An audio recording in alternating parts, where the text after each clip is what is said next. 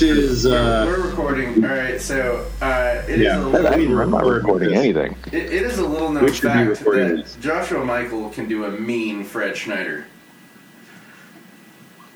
who's that? I bet you could do Fred Schneider, you could do Will Schneider, you could do Engelbert Schneider. Who, who- you can do whatever you want, dude. Schneider, Free dude? country. Well, for the unenlightened, Fred Schneider is the uh, the gay dude from the B-52s. Oh yeah, that guy. Right. I, I always think of Kate Pierson though. Ooh, I just I, I didn't can't he get over. Kate Pierson's looks. I love I love her in her giant wigs and her makeup and her her Is she- dresses. is she the blonde or the redhead? the redhead. Who's the blonde? I can't think of her name, but I watched a. In, oh, I'm gonna sneeze.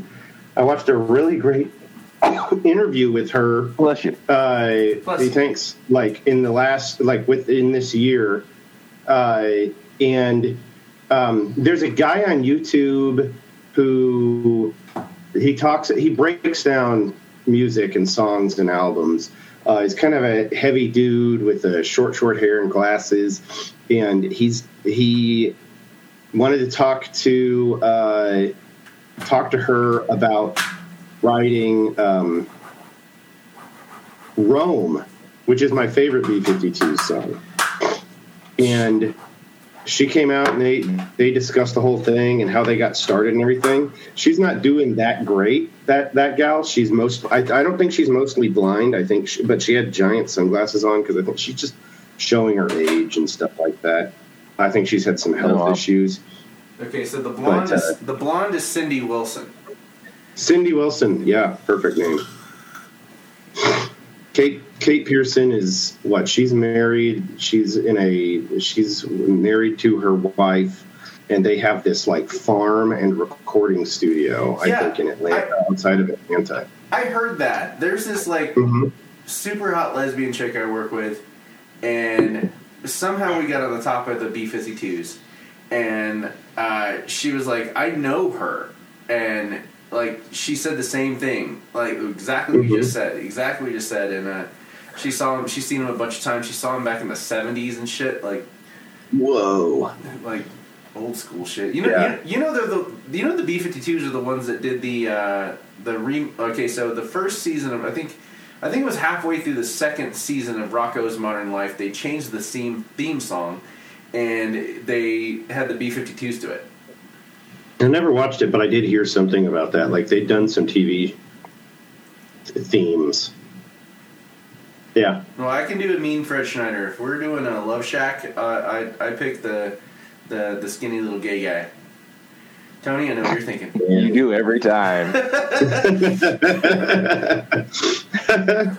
I would try try to pull off Two minutes, 12 seconds in, we're already canceled. Already canceled. That's a is that a record? We need to keep ki- track of that. No, it's not.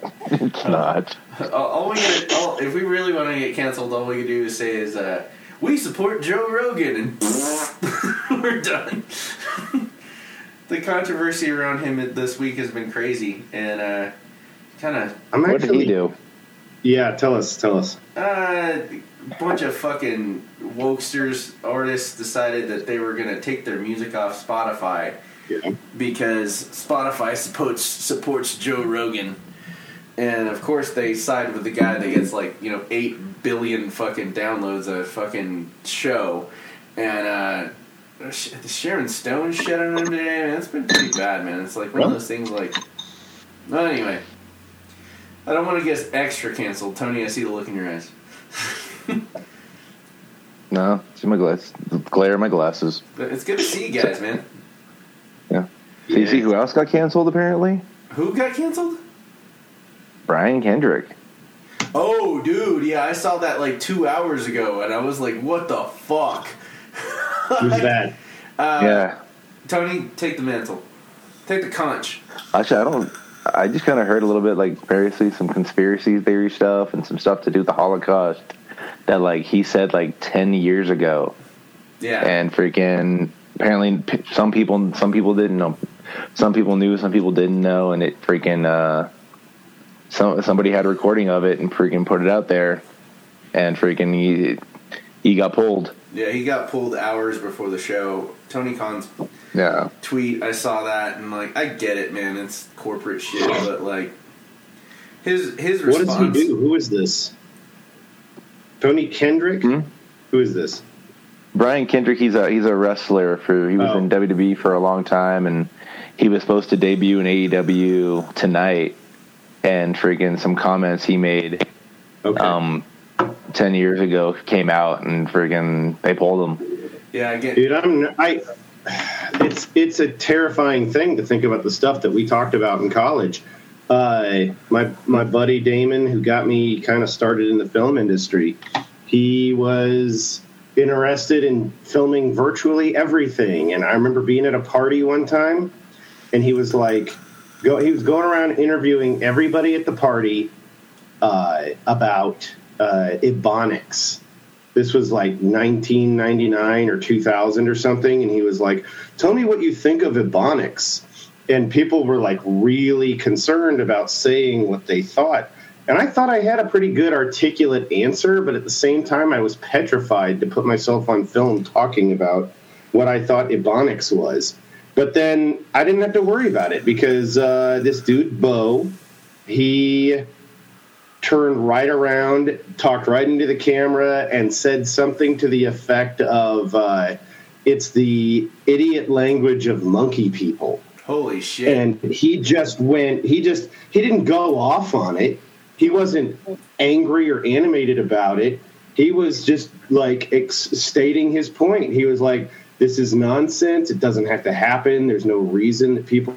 need to separate themselves from the rest of society by way of what they're saying and how they say it. They're purposefully these people are purposefully speaking improper English on purpose. On purpose, he'd be shut down now. He'd just be destroyed for it. He, he, he absolutely would, and I, I, I hesitate to mention this, but uh, on the subject of being canceled, Whoopi Goldberg went on some fucking tirade on the View the other day about how the Kinda, yeah. or, or the Holocaust isn't about racism, and It yeah, wasn't about race, she said. yeah, yeah, race, and uh, so she got canceled. They, they they suspended her for two weeks, and apparently she's threatening to quit. She's apologetic. She is apologetic, but then and the on the other hand, back to comic books. Uh, earlier this week, uh, Art Spiegelman's um, Maus got canceled in fucking Yeah. uh, Tennessee. Tennessee. It got pulled. It got pulled uh, from the from the fucking libraries, and you're not allowed to read it, or or you're just not going to get it from the school or a library. You're not going to get it from a library in a school right now. Yeah, I, then- there was a whole there was a there was a, it, it's weird that that got looped into this sorry i'm spiking i'm seeing no, no, you're fine. Uh, man. I, I just, I just think it, it's it got it got looped into this business because the people in Texas and Tennessee who are trying to ban these books right now are trying to shut down uh, books that they think promote LGBTQ yeah, that's, lifestyles. That's not what and I'm like. No. no, it doesn't have anything to do with that at all, except for the fact that folks under the the header of that were also thrown in concentration camps. Uh, on a, a base level, Maus is basically Animal Farm in Auschwitz with rats. And uh, the Jewish community absolutely adores this book. I know this for certainty because when I was working for The Independent, my editor uh, very rarely did any stories herself, but uh, Edie took uh, the helm on interviewing Art Spiegelman and an anniversary of, of Maus and that's when she found out I like comic books. But but it, like the the story got rave reviews, and then it reminds me of the Rage Against the Machine line. They don't have to burn the books; they just remove them now. And then Yeah. and then I I had a customer on the line today that was talking about how. Uh, ashamed she is about uh, uh, American leadership, and she was former military. And I told her my spiel. I've told you guys a billion times. Like, I, I it does suck, but you can't discredit the American the, the American heart about what we are. Like, like just because we have shitty leadership at the moment doesn't mean that we're not Americans. We won't rally when it actually fucking matters. You know, weird shit's happening right now. But um, back to back to Maus, it backfired on them, and uh, there are hundreds of local comic shops that are now offering uh, Uh-huh. free maus graphic novels to anyone in Tennessee that asks for one. Uh, Yeah. it's skyrocketed uh, Maus to the to the top of the of the list of best graphic novels of all time. Fantastic. Yeah, uh, I don't think it is the best graphic novel of all time, but like regardless, I love the fact that it backfired on these fucking cancel fucks. And Yeah, uh, no doubt. Tony, have you read Maus? Uh, it's been a while, but yeah. Yeah, Yeah, me too. It's got to have been 25 years. It's a long It's- time it's- ago I read it. Yeah, Yeah. it, it was one of the Like, I first. don't even, I don't even have a copy of it. I, did- I should get one. It's one of the first graphic novels I ever read, and it fucking knocked me my fucking socks off. And then I had a customer that is a, a English professor in West Virginia, and uh, I asked him, I'm like, I heard word on the street is that they're pulling um, To Kill a Mockingbird from uh, reading lists from you guys, and he's like, yeah, that that's that's happening. We're not we're not allowed to teach that. And then uh, I was like, well, what do you think's going to happen when they find out about Lord of the Flies? and he's like, well, anyone with glasses is fucked, aren't they?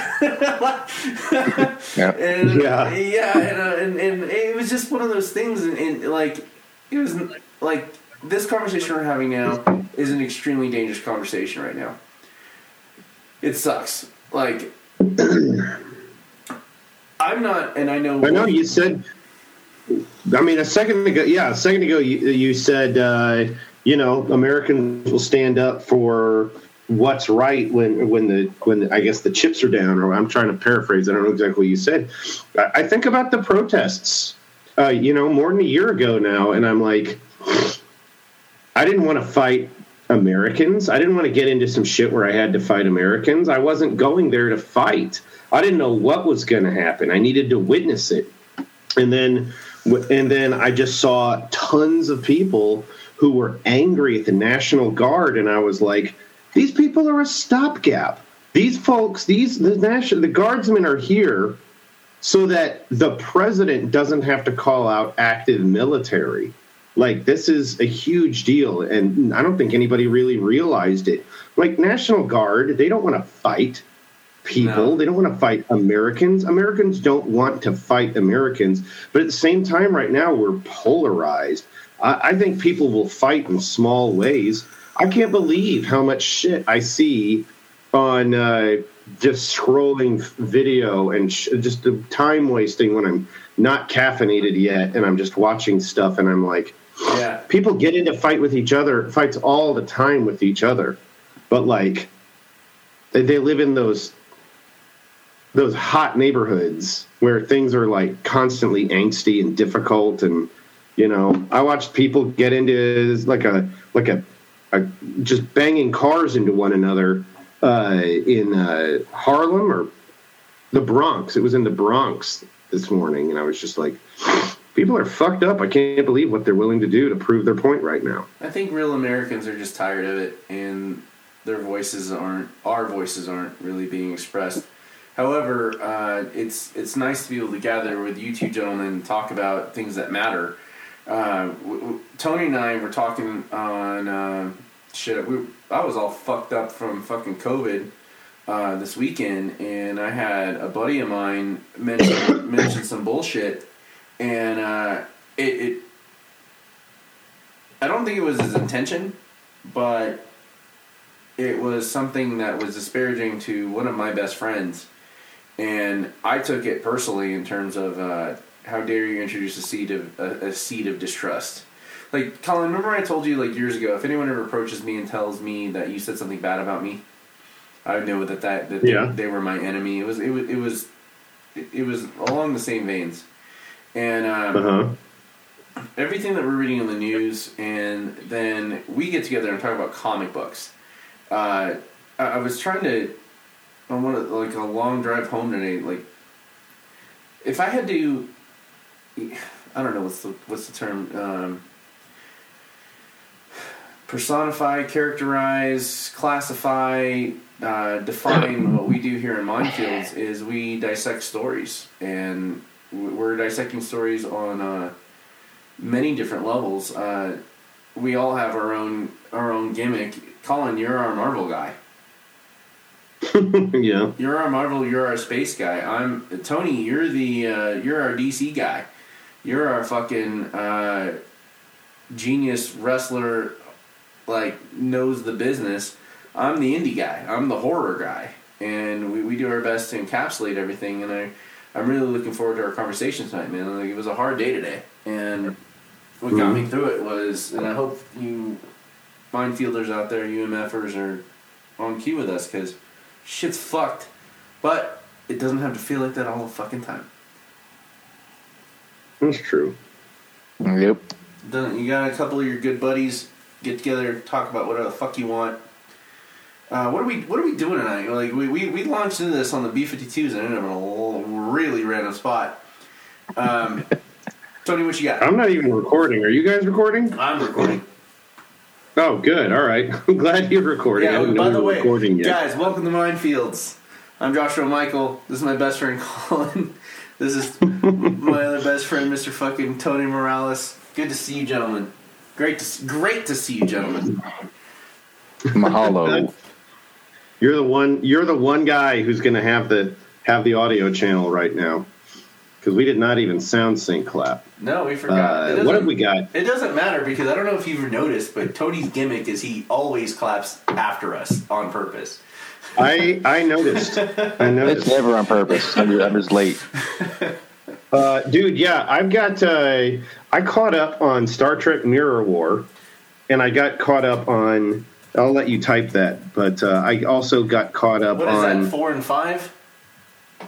uh, three and four. All right, three and four. I read I read three, but I've not read four.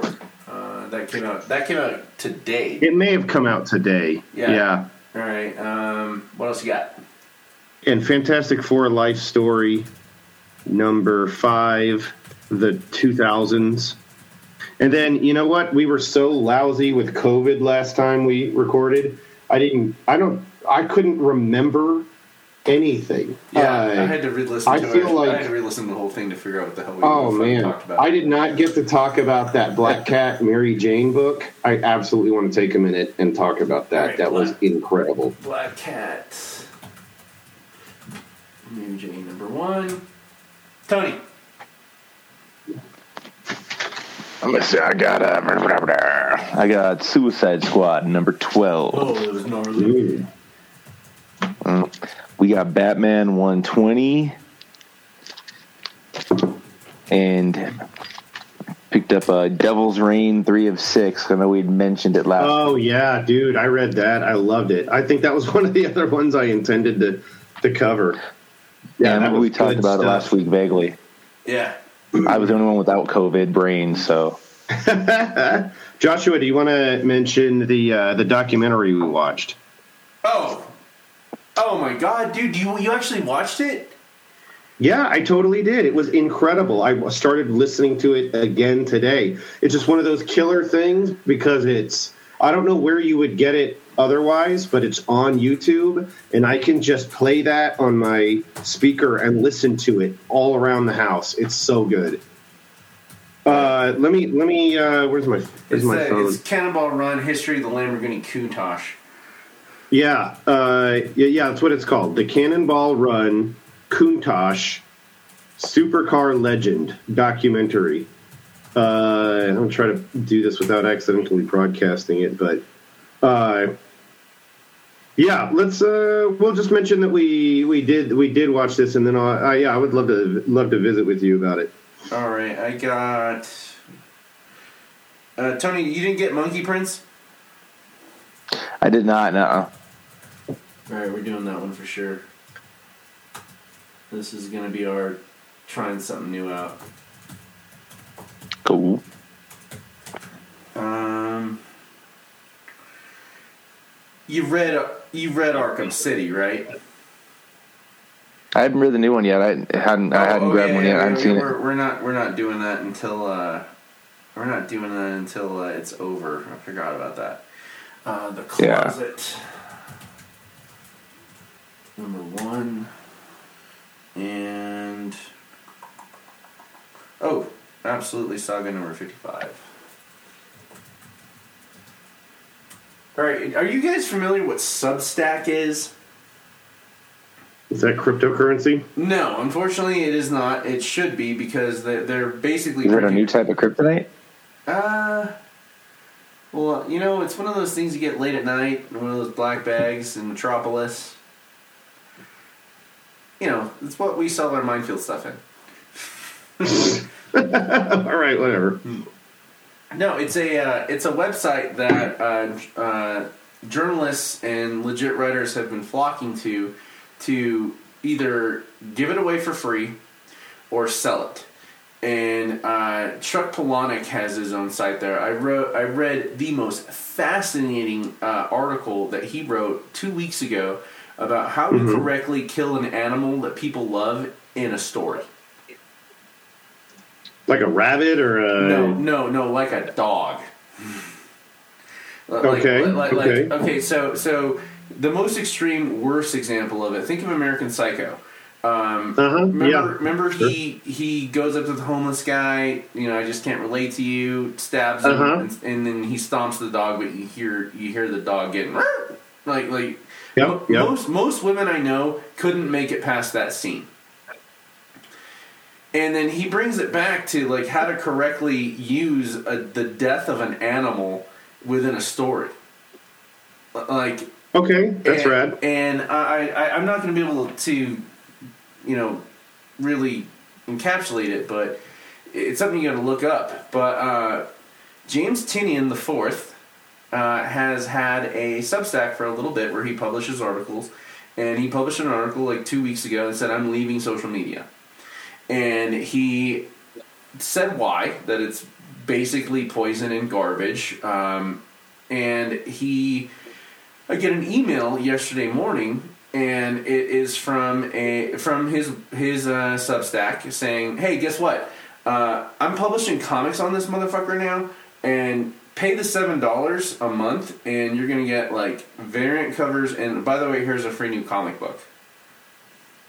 Well, not free, but yet it's, Okay. it- it's called The Closet, and it, it, it's it's it's him taking control over what he what he does. Um, uh, Tony, t- t- if you don't mind, uh, recap how much of an influence Tynion's had in the past two years of our fucking life.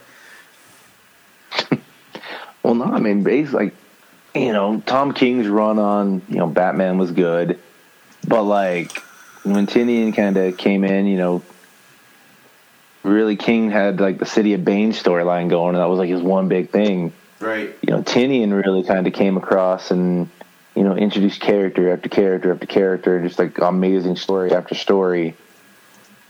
Like currently, I'd say probably him and uh, him and Zdarsky are probably the two best writers going at the moment, Correct. in my personal Yeah. opinion. Correct. I'm cool with that. Hell yeah, Colin. Keeping up. But yeah, I mean, we got all kinds of. We got probably what ten new characters. We got Punchline, Clown Hunter, Ghost Maker, uh, the Gardener, Miracle Molly, freaking Miracle Molly, my favorite. freaking uh, Simon Saint came out of that. Uh, Peacemaker One. You know, and that's you know, in, in two years we got eight pretty cool new characters that seem to have some staying power. Well, he he left Batman. I remember I texted you all fucking pissed off and upset that he was leaving. Mhm. He was leaving DC, uh, but then I was wholeheartedly supporting him uh, because he, when he when something is killing the children, took the fuck off, and he realized, hey, I don't need these motherfuckers. I don't need these motherfuckers at all and I he didn't need a label. Like if, if it was a if he was an indie band and he was kicking ass, he realized I don't need a label. I don't need to be writing Batman. I need to write my own shit. I need to fucking express myself. And he really ran with it. And the closet came out yesterday. Fucking like paying seven dollars for a digital comic book. Uh, yeah, that's a lot. Uh, but the the things that come with it like like his personal blog like getting into his head as a writer and i know you guys would appreciate this uh, it, like I don't know how much you are an Atinian as I am, uh, Tony, but but uh, Colin, if we had a paid two dollars a month to read Chuck Palahniuk, like what his random thoughts were in in his like writing workshops for free, um, not for free for like two dollars. Um, yeah, that's Yeah, not- yeah, totally. That makes sense. money well I mean- spent. Yeah, those subscription services have been around for a long, long time, and I, I, I think that was like before. excuse me. Before people had really figured out how best to monetize themselves on uh, online, before YouTube algorithms were uh, putting money in people's pockets because of uh, like sponsorships and stuff like Yeah, that yeah, yeah. uh, yeah, that's yeah, that was that was how it was done. And a lot of yeah, I'm gonna say like a lot of times it's like that's These guys that's are, an a okay way to get it out there. absolutely, and these guys are making it off their own moxie. The Closet comes out, written by James Tynion the Fourth, art by Mhm. Gavin Fullerton, colors by Chris O'Halloran. Oh wow, someone I can pronounce the name of.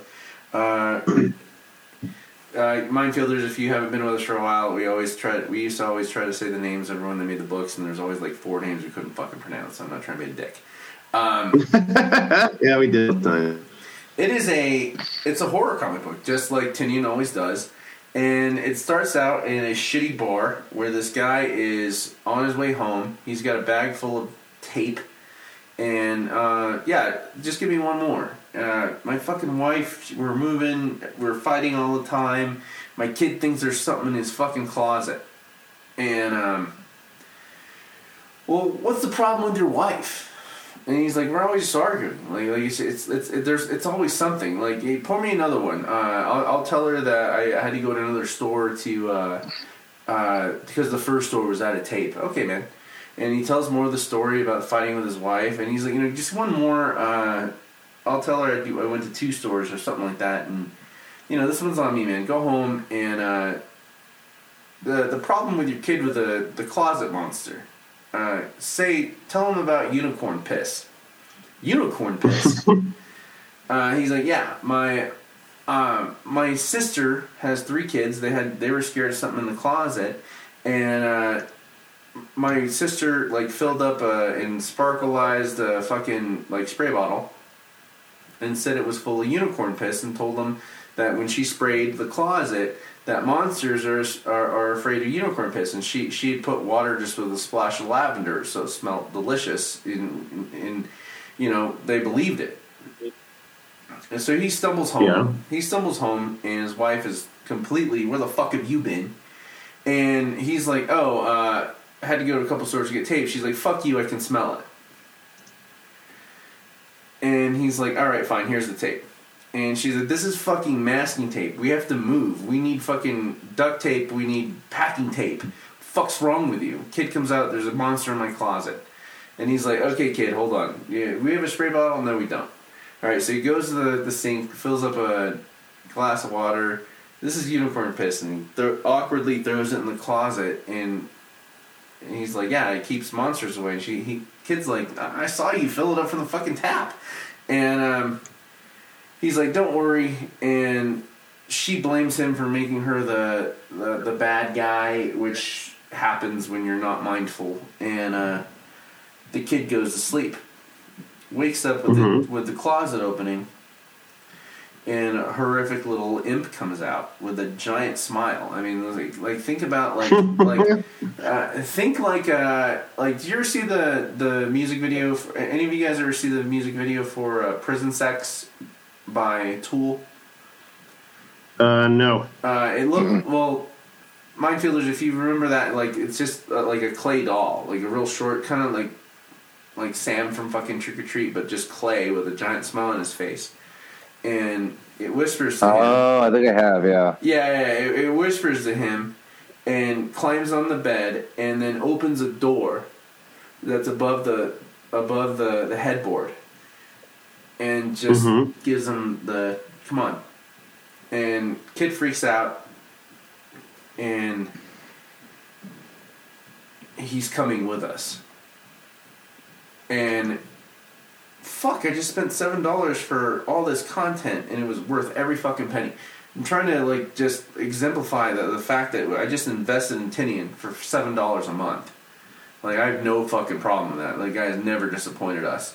Uh, but we're getting this comic and he's offering all these extra things that you're just gonna get download like download you like here's the variant cover it's pretty you, you invested in me i'm investing in these artists here's something pretty just to fucking look at um, Mm-hmm. like you're not going to get that from a newspaper whether you're spending two dollars for one i don't know if you guys have priced a fucking newspaper now they're, they're expensive Oh, dude, it's out of control. yeah, I Yeah. mean, and it's not their fault, but but we're investing in people investing in themselves. Uh, Tony, we've had the, and Colin, we've had this conversation multiple times about investing in ourselves, and it, it was just it was such a fucking mind fuck. But at the same time, it really solidified uh, my justification in what we're doing in minefields, and Mm-hmm. and it, it- how dare you just give me a brand new comic book? Like, like just just uh, I, I didn't feel robbed like with mcfarlane. Uh, it, it, it, it was something wonderful and and part of a new movement online that is about people trying to tell the truth and trying to tell their own truths. And um, I'm, it's it's something else guys it's something else and it, you could read it online. He give you every format to read it from. You can just read it, like just scroll through the pages, or you can go all the way to the bottom and download whatever fucking file format you prefer that works on your fucking tablet. Like here it is. Uh-huh. Just digest. Send me your comments. I want to know. Um, you care about me. I care about you. Yeah, yeah. Sorry, it was a tirade. I, pre- I apologize, guys, but like that just set, set me off, man. No, an interesting way to kind of almost get instant communication from your readers, which is awesome. You know, I'm giving you this. Give me your comments. Let me know what you guys think. Blah blah blah. I mean, I hear it every day. I, it's it is a way to it is the it is kind of the going way in certain media platforms, and like I say, YouTube. Every single YouTube thing. I'm a I'm not I'm I'm I'm a content junkie. I listen to something on YouTube from you know infographics or Simon Whistler. I'm listening to material, learning about something. Even even the news now. Even like I've always been an NBC nightly news person. I loved Tom Brokaw. I like uh, uh, Stone Phillips. I like all those guys. We, I like we all those trusted people. those guys. We trusted those guys, Yeah. though. It, I mean, you know, it got a little messed up with uh, Brian Williams, and Yeah. I never did see CBS. I wasn't a Dan Rather person, uh, but like, um, I mean, I I listen to these things, and uh, even at the end of, oh, like, I, I don't I don't have TV, so I don't get to watch the news live when it comes out. And I'm like, dude, I just want to know the stuff that's going on. And yeah, it's the stuff that they're feeding me. But okay, I understand more or less what's happening between Russia and Ukraine right now, and the Moderna possibility of a vaccine, and you know the the, the weather situation because I'm listening to the news. And even at the end of those, so I'm listening to the news on YouTube, and they are always like, "Thanks for watching our YouTube channel. You can like and subscribe." Blah blah blah. And I'm going even they're asking us to engage with them because they want the likes and the views and the monetization and everything else. It, it's fine. I mean, that's just how it's done. I can think of any number of content creators that we like that uh, if they were like, hey, I'm not going to be doing things on this social media platform anymore. If you're interested in what I have to th- say or think or do, uh, then this is where you can get a hold of me. Oh, that's a pay site. Well, we're doing it anyways. You want to watch new Netflix? You want to watch Paramount Plus or Disney Plus? And it's subscriber. Everything's subscriber content now. That's just that is the the new way. Until something different happens, uh, that's what we're doing. Ham radio fucking broadcasting. Hope it happens. Oh man, yeah. I'm gonna, be- buy, I'm, gonna, I'm, gonna. I'm gonna buy a fucking ham radio. I was uh, one of my customers was questioning me today how I would be uh, useful in a zombie apocalypse? I'm like, well, I would buy a ham radio, figure out how to make uh, homemade batteries, learn how to make whiskey, soap, clean water, and bullets. You got to learn that now. You can't wait for that stuff. I, I agree, and he was like, "That's genius because you can trade all of that for food." like, like people would protect you. Well, I think the key is, I mean, don't get me started on this because, I mean, as a as an Eagle Scout, as a person who tries to stay prepared, you know, we uh, I've always had a go bag, and I've always had stuff stockpiled. At the beginning of COVID, I was like, man, I don't have any place to put anything in this rinky dink apartment, and I started building a pantry above my washer and dryer so that I could stockpile food because I was like, if I'm not going to be supposed to leave the house for a, a couple of weeks or a month or something, I'm going to have to stay here and and do this here. I can't go to freaking you know Chick Fil A or whatever uh, happens to be there. And yeah, it's it's a whole thing, man. It's something you get. It's a lifestyle. You've got to start learning something that's another thing I watched. Oh, I just, you know, I'd be cooking dinner and listening to YouTube channels. What should be in your go bag? What's an easy way for you to find water? What's in what's a how do you, how can you start fires quickly? You know, just all of this stuff. And it's just it like I say, yeah, that's a way of life. And they all want you to they all would love for you to throw Patreon money at them. Well, this is our way of life, guys, and it's uh, this is it. This is our way of life. We, we tell stories, so I'll figure out how to make bullets, soap, and uh, whiskey. Just figure out how to reload bullets first. Tony, Tony, you you teach everyone how to whoop everyone's ass. Mm. I try. Get the get those guys a year later still complaining. Fucking, Uh, fucking complaining dog. Uh, we'll, we'll, we'll do that on Minefields after dark. Jesus fucking Christ. I'm not even mad, man. It's, I so I just find it funny. I'm like, dude, I told I how told a, Tony how a year later am I occupying occupying your mind? I told Tony a, a three minute story and he giggled his ass off for forty five fucking minutes. I, I'm still giggling about it days later, dude. It's it it's pathetic. Did you see? Like, dude, oh yeah, just fucking get over it, man. It's one of those things, man. Like, uh, like uh, like I wasn't mad about it when it happened. You made your choice. You live with the consequences. Yeah, my ex girlfriend uh, called me last night and she's like, "How's uh, what's his name?" And yeah, not okay. He's not getting booked. And she's like, "Is it because of because of the girl?" I'm like, yeah, yeah, yeah. It's it's the girl. It's, it's Oh yeah, okay, yeah. Yeah, Yeah. I know what you're talking about. yeah, and uh, yeah, just can't tell them that sort of shit. It's one of those things, man. People fucking take shit harshly, man. They don't, they can't fucking just separate. That's whatever fucking matters, man. Tony, what do you got? Oh, oh, oh, Colin, what do you got? Which one do you guys want to go next? Um, dude, I'll start us off on comics. Uh, but you know, go, because man. the, because the prescient thing that we're talking about is kind of the like the I'm going to call it like the the life changing quality and the societal situation that we're discussing right now. Um, let me let me go. So let me go into this. Uh, Fantastic Four life story number five, the 2000s by Okay. Mark Russell. This has been this this this this is. I don't know what to say. I don't I don't know for sure. But the release schedule, this is dragging out. I can't remember the last time an issue of this came out. So I'd forgotten virtually everything about it, you know? It's been two I appreciate, yeah. Uh, I appreciate the Spider-Man story. I know we all, I know we really, really did, because it felt like each issue was individually specific to something really important and really relevant that happened in Spider-Man's life in that decade.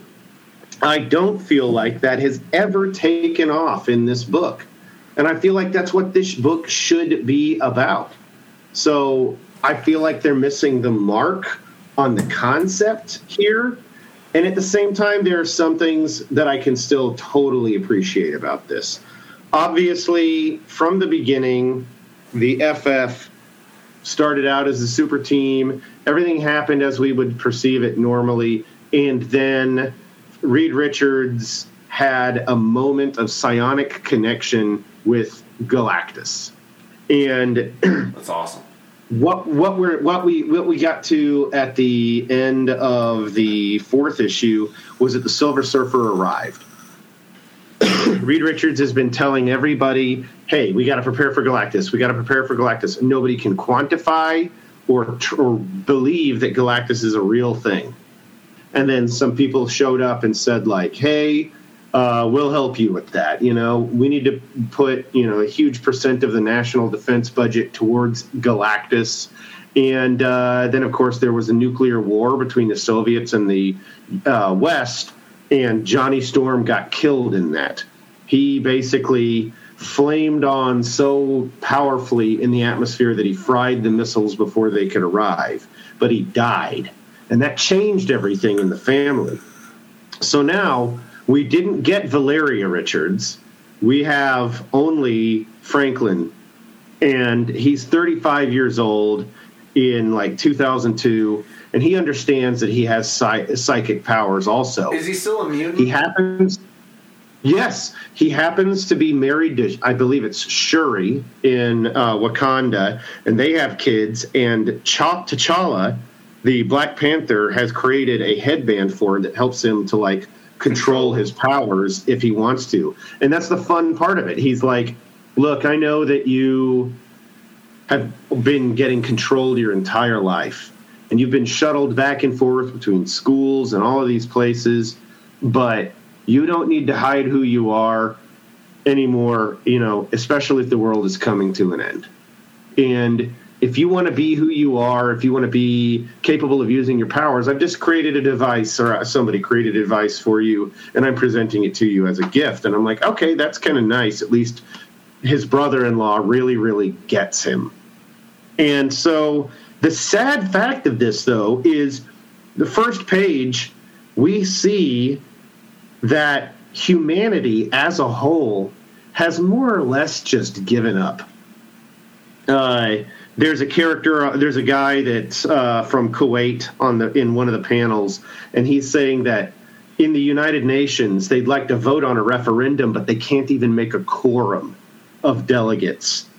It like people have just given up. There are signs all over the world with a countdown until Galactus Day so that you can't escape knowing that the world is going to come to an end. And it's finally made real in issue four because the Silver Surfer showed up. The entire world fought him. No one could cope with his his cosmic power, and he presented to Reed Richards, "Look, I will. I'm I'm going to die, and you can't defeat me, and you can't defeat Galactus." but Galactus offers you, Reed Richards, to be his next herald. That's, oh, you shit. can save the world. You can save your world like I did. Is it, And is it like one of those things where he's passing the infernal torch? pretty much, yeah, the metaphor, the liter- the metaphorical torch for real. And um, uh, Reed Richards is like, "Thank you, but no, thank you." On the spot, Sue and Reed fall madly back in love with one another because they've been divorced for a long time. And uh, uh, we let's see, Doom, on the other hand, approaches the Silver Surfer and is like, "I'll be the Herald. This is what I'll do. I will ensure the survival of humanity by making certain that what was the number? Five hundred million people per year are available for Galactus hunger." Holy shit! and this this book spe- finally put it into specifics for me. I mean, you know, Galactus is in every damn book, and he's a paper tiger. I don't care. He's been defeated a thousand thousand times. Like I've got to the point where I'm like, I don't even understand what it is about the worlds that Galactus needs to consume. It's the consciousness. It's the consciousness of the beings there. He can't just go to some Jovian moons. He has to consume the consciousness of the people, of the beings that exist there. and that they've known for 10 years makes them all the more uh, Responsible. palatable to him. It, that just horrifies, honestly. So Doom approaches and says this, and it's not revealed necessarily that that was what was going to happen, but uh, the FF get together and they they are you know the night before Galactus Day, and Reed is truly truly happy because he has given up, and he's happy with his family. And the Silver Surfer arrives one more time and says, "Look, I'm willing to offer this to you one more time." And Reed is like, "Yeah, I want to be with my grandkids. Uh, I'll be I'll be your herald." Now I'm going to leave it to everybody to read this, to finish this up and see what happens, because there is a there is a sixth issue coming out. That's that will go much farther into it. And uh, there is a there is a happy ending and a not happy ending here for sure. But the fascinating point to me in this is all of these like twists of societal concern. Uh, I can't. I just. I don't want to spoil this. I think that people should read this, especially right now. We're in the midst of a of a pandemic, going into its third year, and um, in that, how easy is it for people to give up? And it's like a lot. I don't know. You know. I mean, I think we are seeing things better. We have vaccinations, and we have vaccinations that last and don't last, and and booster shots and all of this stuff but we we don't really we don't even trust the top doctor. Imagine, I mean, Anthony Fauci, Dr. Fauci. The guy needs a bullet Who- in his fucking head. Now let me let me let me. That's a very powerful thing to say. Let's let's let's examine something for a second. Imagine he is Reed Richards in this moment. He's an epidemiologist who has been at the forefront of government epidemiology concerns Reed for lied to us. decades. Re- Reed he Richards- was there. He was there with with George W. Bush Yeah, he was. after September 11th. George W. Bush came to a cabinet meeting and said, "What are the other major things that can destroy us culturally and as a civilization? And how can we start? Where are we with those things? And how can we start trying to do something about it?" no, I, I, I And that, at- that'd be At awesome. least, I mean, at least Fauci was like, "Hey, look, well, we need to be participating in this. We need to." participate." He had ideas, you know. Now, I'm not saying that this guy is Reed Richards. What I'm saying is that it's, it astonishes me in this book how many people just give up, but then and they're just they're resigned to it. But at the same time, what bothers me is looking at Reed Richards. Justin Hammer Hammer Industries, Sam Rockwell's character in Iron Man 2, for uh, Mindfielders who don't remember, um, is a major Iron Man antagonist. And even he has a plan. Yeah, we can put you in cryo sleep in orbit and hope that you're going to get picked up by aliens so you can survive. Reed Richards hasn't in another like two, three, ten years. In all of the decades that he has fought and struggled to find a way to fight Galactus, hasn't like been okay. Well, let's just launch people into space. Let's colonize other worlds. Let's be Guinan's race, the El-Aurians, in Star Trek: The Next Generations. Uh, uh, generation destroyed by the Borg, scattered throughout the galaxy.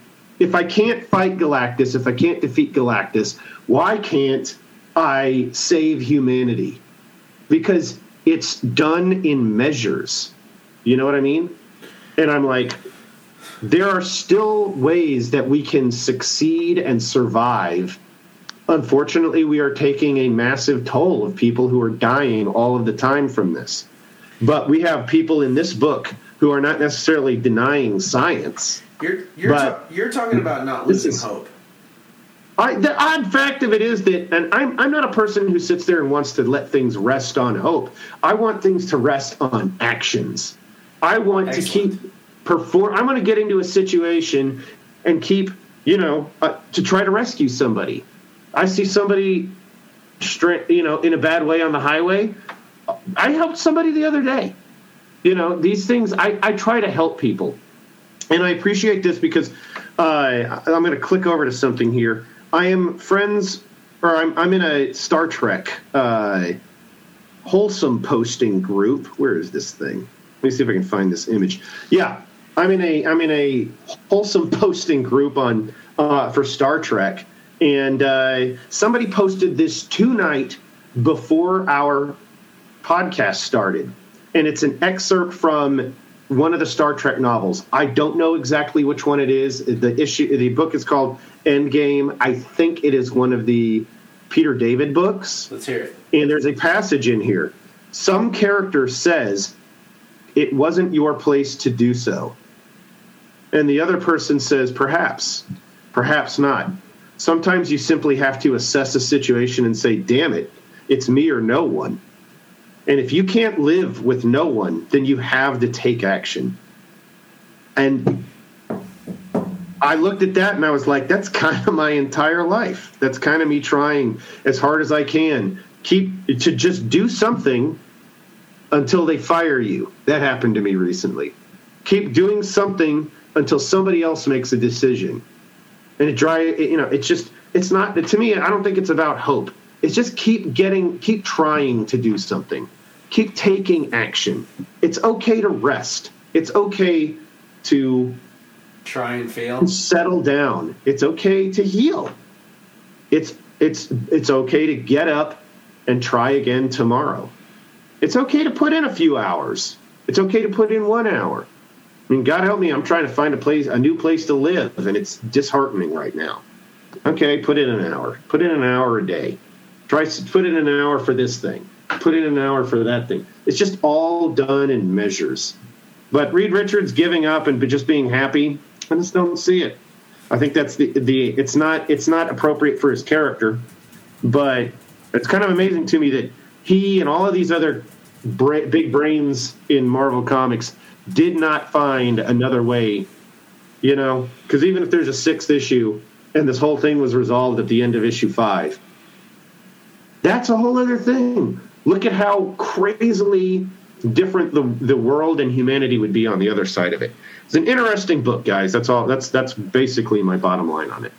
It's something to think about. That's mm-hmm. it's hundred percent. The the one thing that stands out, other than the political intrigue you're talking about, or just being a good human, is the fact that I, I'm working my mind. Was the Silver Surfer the first alien entity? Um, no, it's like I think it's Fantastic Four issue number two. In fact, the FF encounter Skrulls. Right, but but but even then, something that that is Skrulls you can fight, but something yeah. something that shows up and says, "Yo, I'm better than you. I'm sorry. Your world's about to end. There's nothing you can do about it." like and and not only that, we got Kirby putting on a fucking surfboard. yeah. And like, how, how can I make this guy as cool as fucking possible? I mean, like, did like, and I'm not chromed to, out completely, chromed out completely. And, and, what was cool in the '60s, you know, you get the Beach Boys, man. Like, like I'm not saying, yeah. I'm not trying to make a, a stupid joke, but that was cool at the moment, you know. I, and it's odd because I don't. It's not what's cool now. I'm not going to say that surfing isn't cool. I'm just uh, still astonished that a character who is so tied into something that is that timely mm-hmm. is still considered to be worth paying attention to, accepted as a matter of course, and accepted as a being of such power. You know, like Warlock, Adam Warlock wasn't was like a, another character like that that was a little bit mismanaged to the point where you know it's just like it's hard to see. I don't think that Marvel put the effort behind Jim Starlin's work with Adam Warlock like they did with the Silver Surfer to make him an entity that we all needed to sit up and take notice of every time he arrives. Right. You know what I mean? But yeah, I agree with that. Yeah, yeah. Uh, I think that Jim Starlin did a, a, phenomenal job with within as much as he could with that character, and now hopefully the MCU uh, having really like cast uh, a dude to play Adam Warlock will uh, will will. I'm not trying to say retcon, but like do something with it that's going to make it something that we can completely take seriously. You know what I mean? Yeah, and, and, and I really like that, that that last thought because when they did Rise of the Silver Surfer, which I loved that movie. Like that movie was fucking great. That was a cool movie. I, I liked it. Yeah, Yeah. They, they had they had fucking uh, what's his name Doug um, Doug Jones. Doug Jones plays Silver Surfer and really really connect with Sue.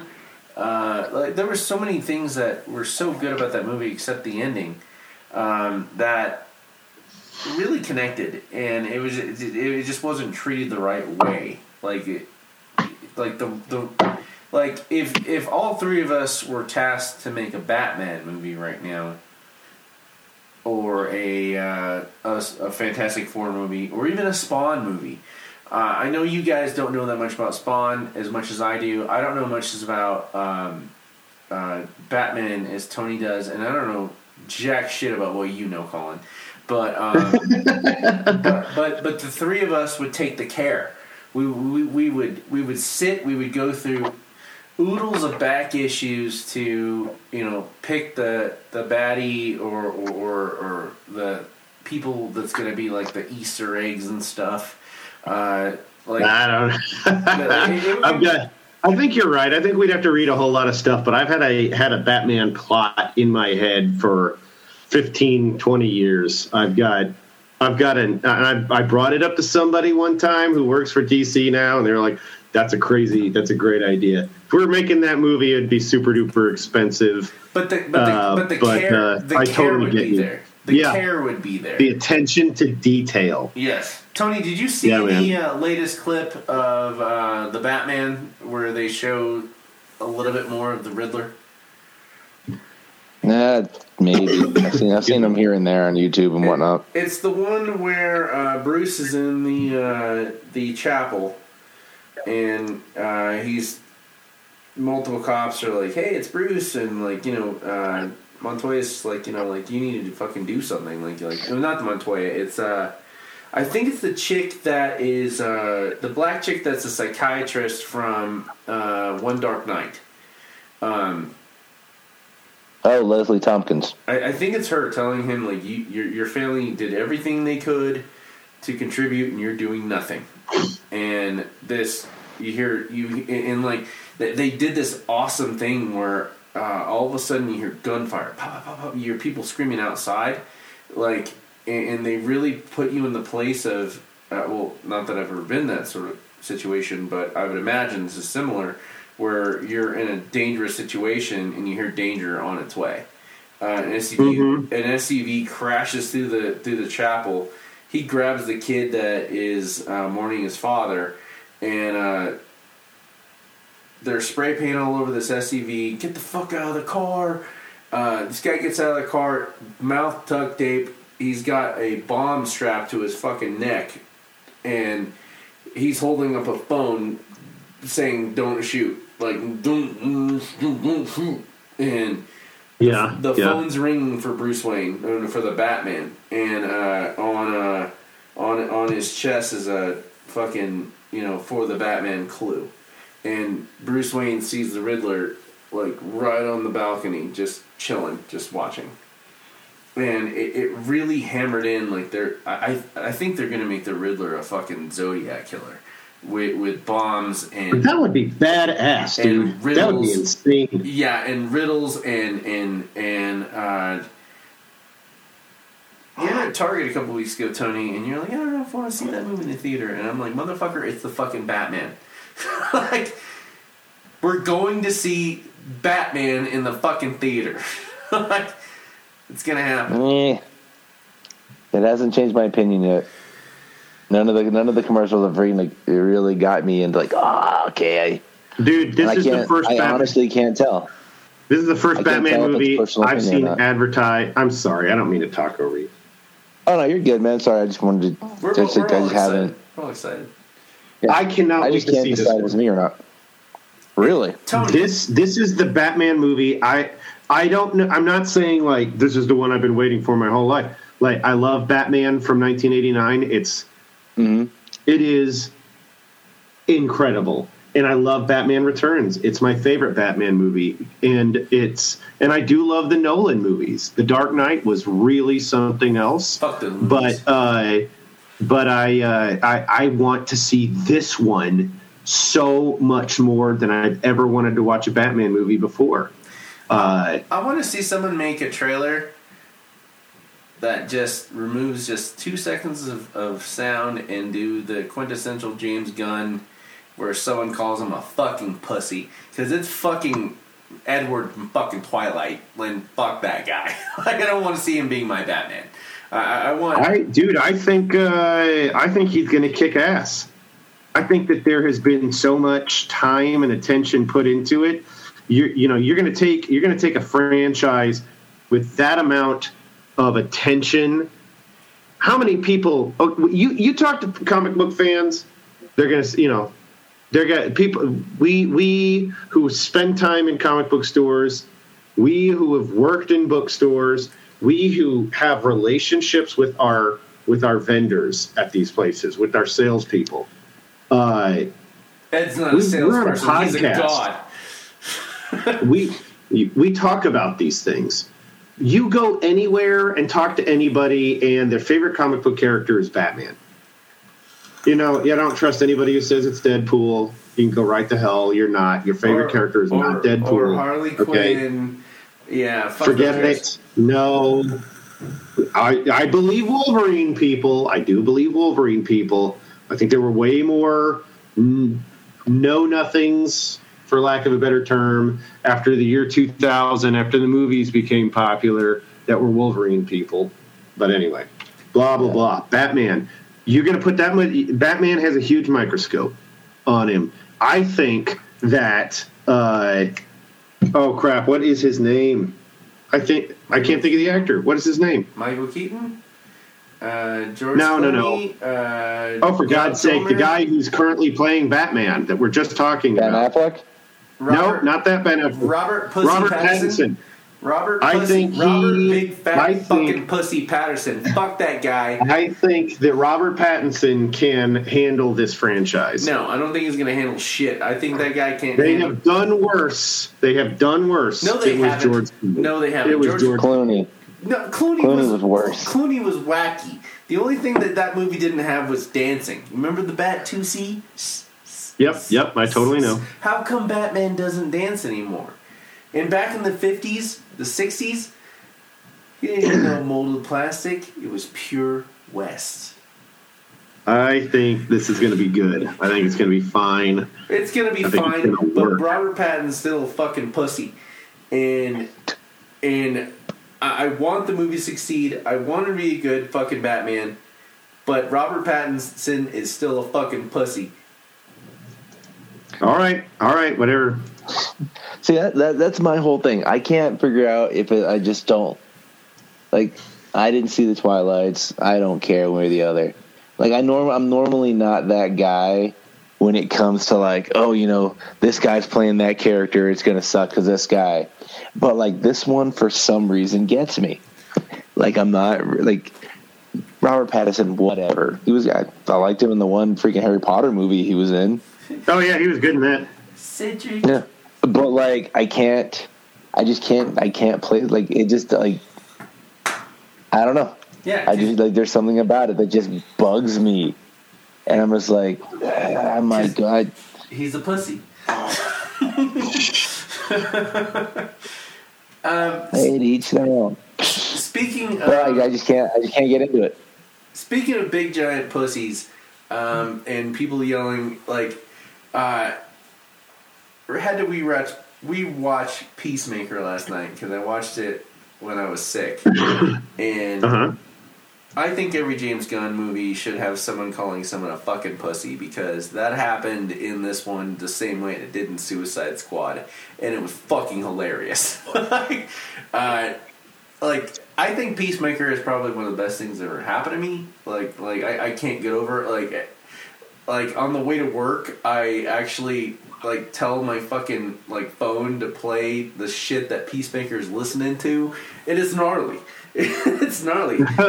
Uh, Tony, what do you? What So you you finally like the choir boys, huh? oh, choir boys fucking rule. Uh, fucking the, the the argument over fucking uh, poison, and he's like, are, like she's like, are those fucking guys? Don't fucking matter.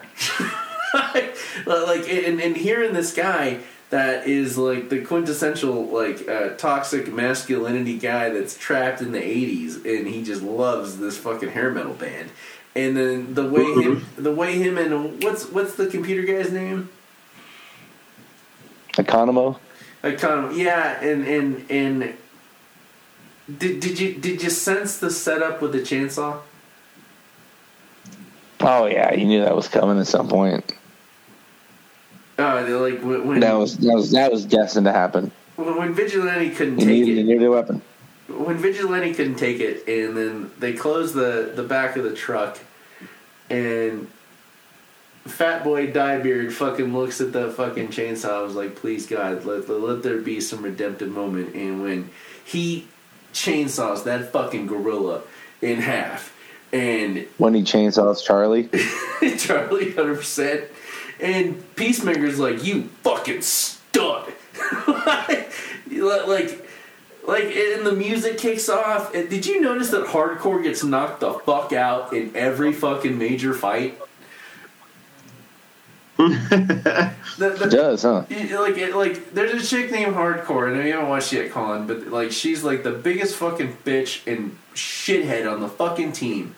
And every Yeah. fucking major fight, she He's gets got a heart of gold. she gets clocked in the head and is asleep like fucking Snake Plissken, like throughout the entire thing until the end. like like All right. yeah, and uh, the music is rocking. Um, I, I I legitimately like s- like sat up like no at the end of Peacemaker, man. Like like like how did he know? He he didn't know that that was a fucking X-ray vision fucking helmet. She just looked at him and he just It was already there. He knew.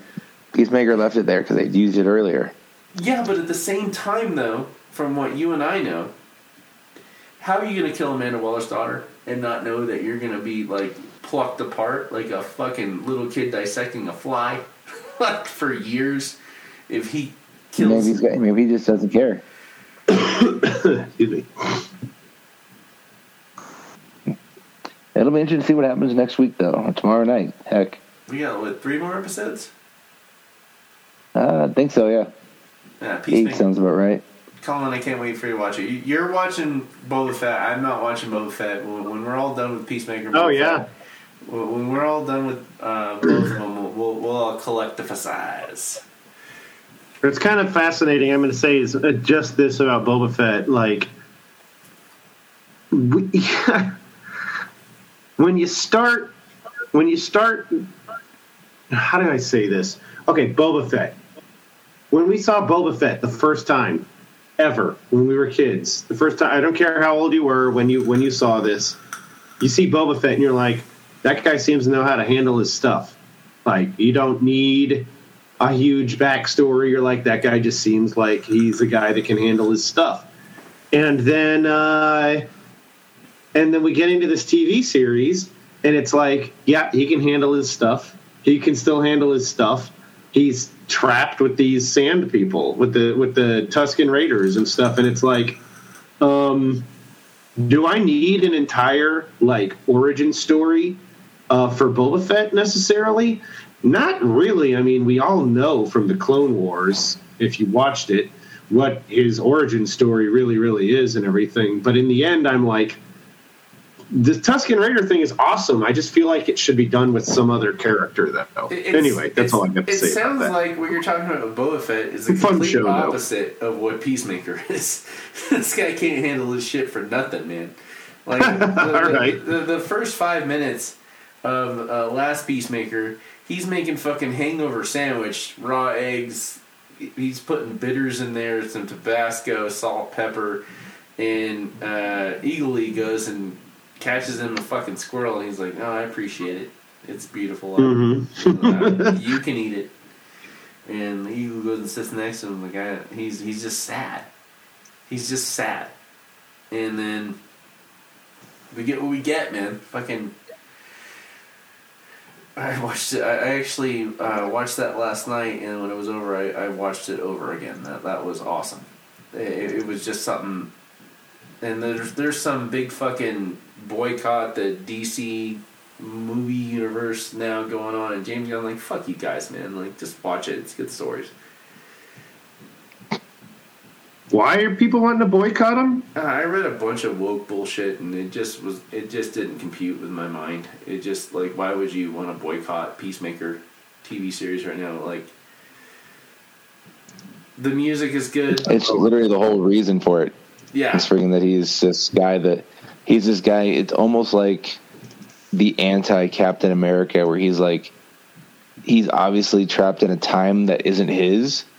Oh, really? But like instead of like, hundred well, he, he's not like he was. He was just in jail, uh-huh. but like he got out and he's just like you said, like Josh was talking. He's got this like this '80s toxic masculinity machismo thing, and like they blatantly call it out at one point where it's basically like his armor. This is what he does to hide who he is. That way Yeah. he doesn't let people in because that's scary. And freaking um, and I mean that's you know it's cutting it's cutting beyond the bullshit. Like a lot of it is this is how he acts because this is you know he was raised in a crappy environment Mhm. and this is this is the shield he built up over years of dealing with garbage. You know, this is this is how he's this is what he does to survive. And Okay. freaking like they like you got to look like you know there's stuff about everything like you know I like AEW. It's cool.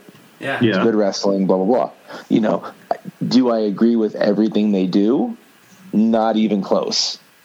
But like, if you want to, if you get into something, you got to look, you got to look beyond a lot of that stuff. Like, just because I don't like it doesn't mean somebody else that's not their favorite part of the show. Mhm. You know, that's that's that's the brilliant part of wrestling. In theory, there's something in it for everybody. right. And like, Yeah, yeah, I you know, dig that.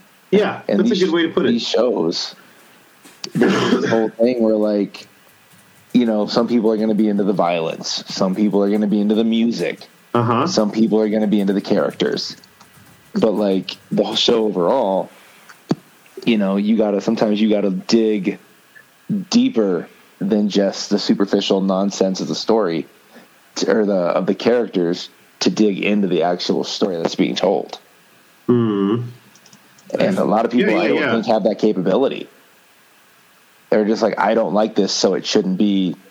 So I'm going to complain I about don't it. like this. It shouldn't be on. Everyone should Yeah. hate it. Everyone should hate it. It's canceled. And if if you don't, if you if you like this, you're you're trash or you're garbage. It's like no. Sometimes you just need to to look past the superficialness of it to dig Mhm. into the actual heart of the story because there is a story being told. I, I was talking to uh, a friend of mine the other day about something similar about how I'm an '80s guy.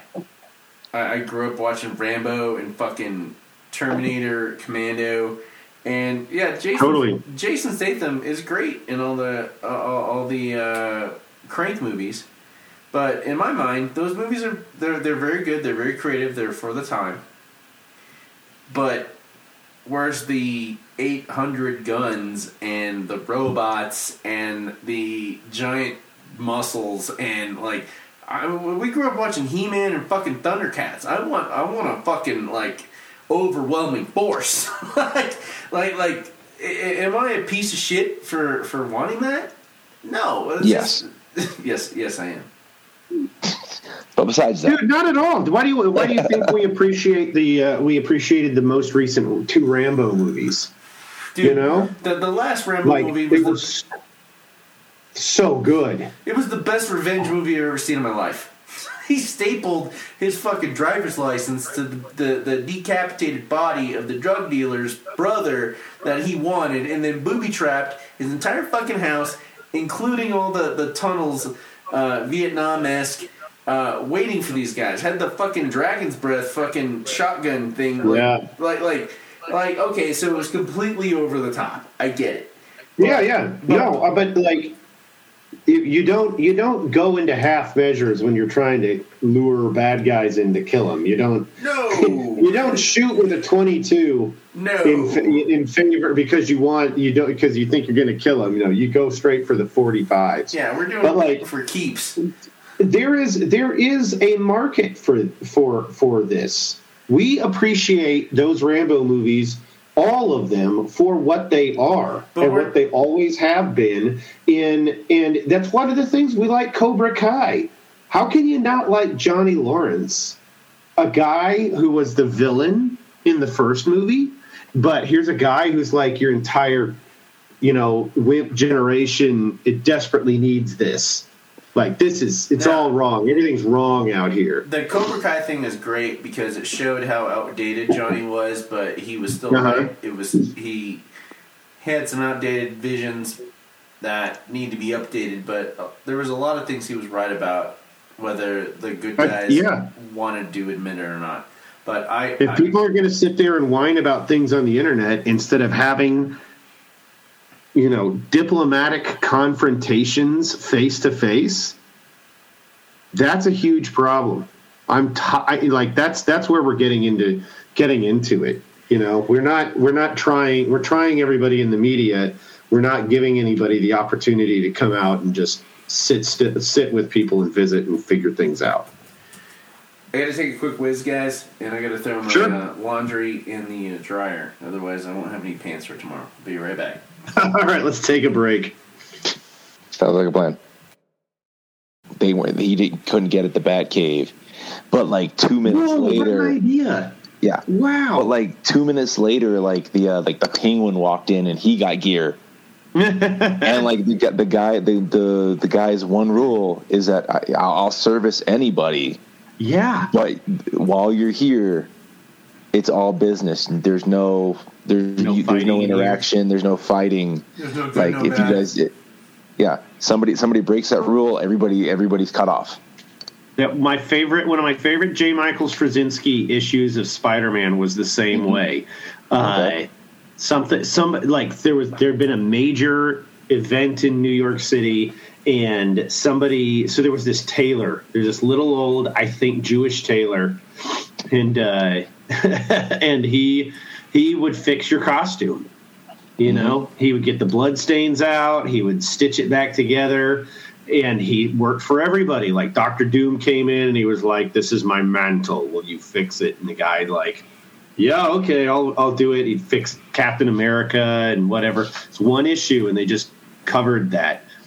I think, dude, yeah. When we get back into, let's just fade in on this conversation. This is our this is our back end. nice. I've actually Like been, it. rec- I've actually been recording since I got back. Good, yeah. I I hope so. Well, you didn't record through your through the break. No, um, Oh, okay. you, know where Straczynski got his start, did. right? no, what's that all about? Babylon Five. Oh, totally. Yeah, yeah, yeah. No, I know that. He, Yeah. yeah. there's there's suspicion that his uh, deep space, that his Babylon Five concept was taken by Star Trek uh, to make Deep Space Nine. Man, just to add to what you guys are having, um, Mhm. every time we used to get a haircut, my haircut, uh, back when we were living Yeah. at Lakenheath in England, Dad would take me to the sweet shop right across the street, and he'd always buy me a Kinder chocolate surprise egg Yeah, and three packs. He would always just three of the Thundercats um, Panini uh, sticker packs to go in my uh, Thundercat sticker book. Oh, those freaking things, Nice. dude. I I could never convince my mom to actually fork it over for those. You, I remember seeing those sticker books advertised, and I had the Thundercats one, but I didn't have any freaking stickers. There was very few It's things not- as fucking satisfying as putting that sticker when you got it and it told you where to put it. Yeah, you had the book. Ugh. And um, man, I'm, I'm that's awesome about the going to Sam's Club, man. I knew exactly what you're talking about. Get that, Yeah. get that fucking victory brought. That's what I'm talking about. Every time I walk in, when when um, Colin, every time we have a, a, a I, I call them victory lanes.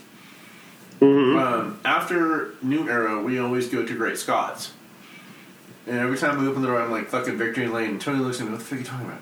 Like, we talked about this. And we get in a, we get in a Whataburger uh, outside of fucking uh, in, in Lubbock after the show. Yeah. Fucking, fucking Victory Lane. Time to fucking chow the fuck down. This meal is gonna be amazing. Mm-hmm. Do you, do you do anything like that with uh with uh, Connor or, or um, um, uh, Luca? Yeah, we we used to we, like we'd always go to the like go to the mall and then if we don't go to the mall we'd always get like the pretzel bites, but like we haven't been obviously with the pandemic. Right. Like I've been in the mall like once or twice maybe, and I've never taken Connor just because I don't I don't trust people. Nope. Fucking walking petri dishes, man. Who's got the next one, man? T- Tony, it's your turn, man. Give us some. Uh, give Yeah, us when do you Yeah, guys go? I'll do. When do you guys go? Give us some Batman. Uh, let me grab that band. I was in the Suicide Squad last year. All right, we got Batman 120. So Batman is actually has actually left Gotham and is in uh, Badhnisia. What, And he what a is hunting ridiculous down- Fucking name. Badhnisia. Like bad guy Slovia. It's a it's a real place. It's in Europe. It's a real country. Oh. So anyway, so Batman has found out that the uh, Batman International, basically Batman Inc., Batman Incorporated, um, has killed this local bad guy who calls himself Abyss, who basically lurks in the shadows and freaking. Uh, he got killed, and we find out that Lex Luthor, um, since Bruce Wayne lost all his money, he's no longer funding Batman Incorporated. But his good buddy and friend and former teammate Lex Luthor has picked up the tab and is now funding Batman Incorporated. what a nice guy. Oh, good. Total, total, total philanthropist, man. You know, just I'm good on him. Good on him. Man of the people. Man of the people. Man of the people. Your next president, Lex Luthor. Is there? Hip hip hooray. Hurrah! Three cheers to Lex. But uh, he's trying to get Batman to join in on, on this whole thing and to help to help him find out who killed Abyss or what actually happened. And um, the end of the last issue, we found out that Abyss is still alive and has actually was actually able to blind Batman. Now this mm-hmm. local this local cop is helping Batman because of course you know nobody wants Batman in Badhnisia. So she is actually taking him out on, on a body bag and Smuggling is helping him. morgue. yeah, yeah, smuggling him out. That way he doesn't, you know, he doesn't get caught. And they're trying. She's trying to help him figure out what actually happened. Because you know, obviously, we, she knows he knows Abyss isn't alive, or Abyss is alive, but they need to be able to prove it. And at the same time, Lex is over here. Uh, uh, not only did he have a Superman suit, apparently he also has a Batman suit. Huh. All right. He's Lex Luthor and he can do whatever he wants. And he also knows that Abyss is still alive. And Abyss shows up to uh to, to talk with him.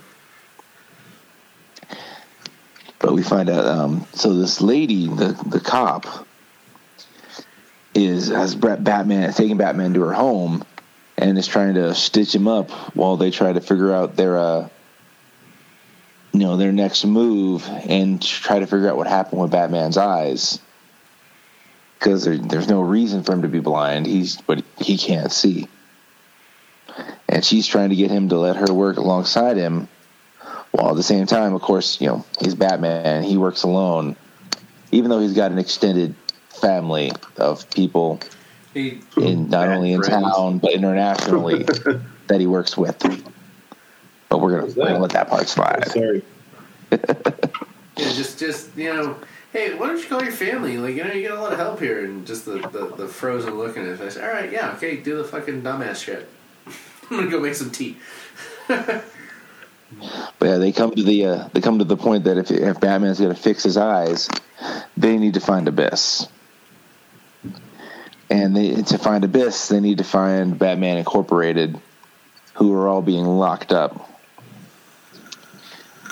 So they decide to uh, break into this state of the art prison that, of course, is uh, built and funded by Lex Luthor.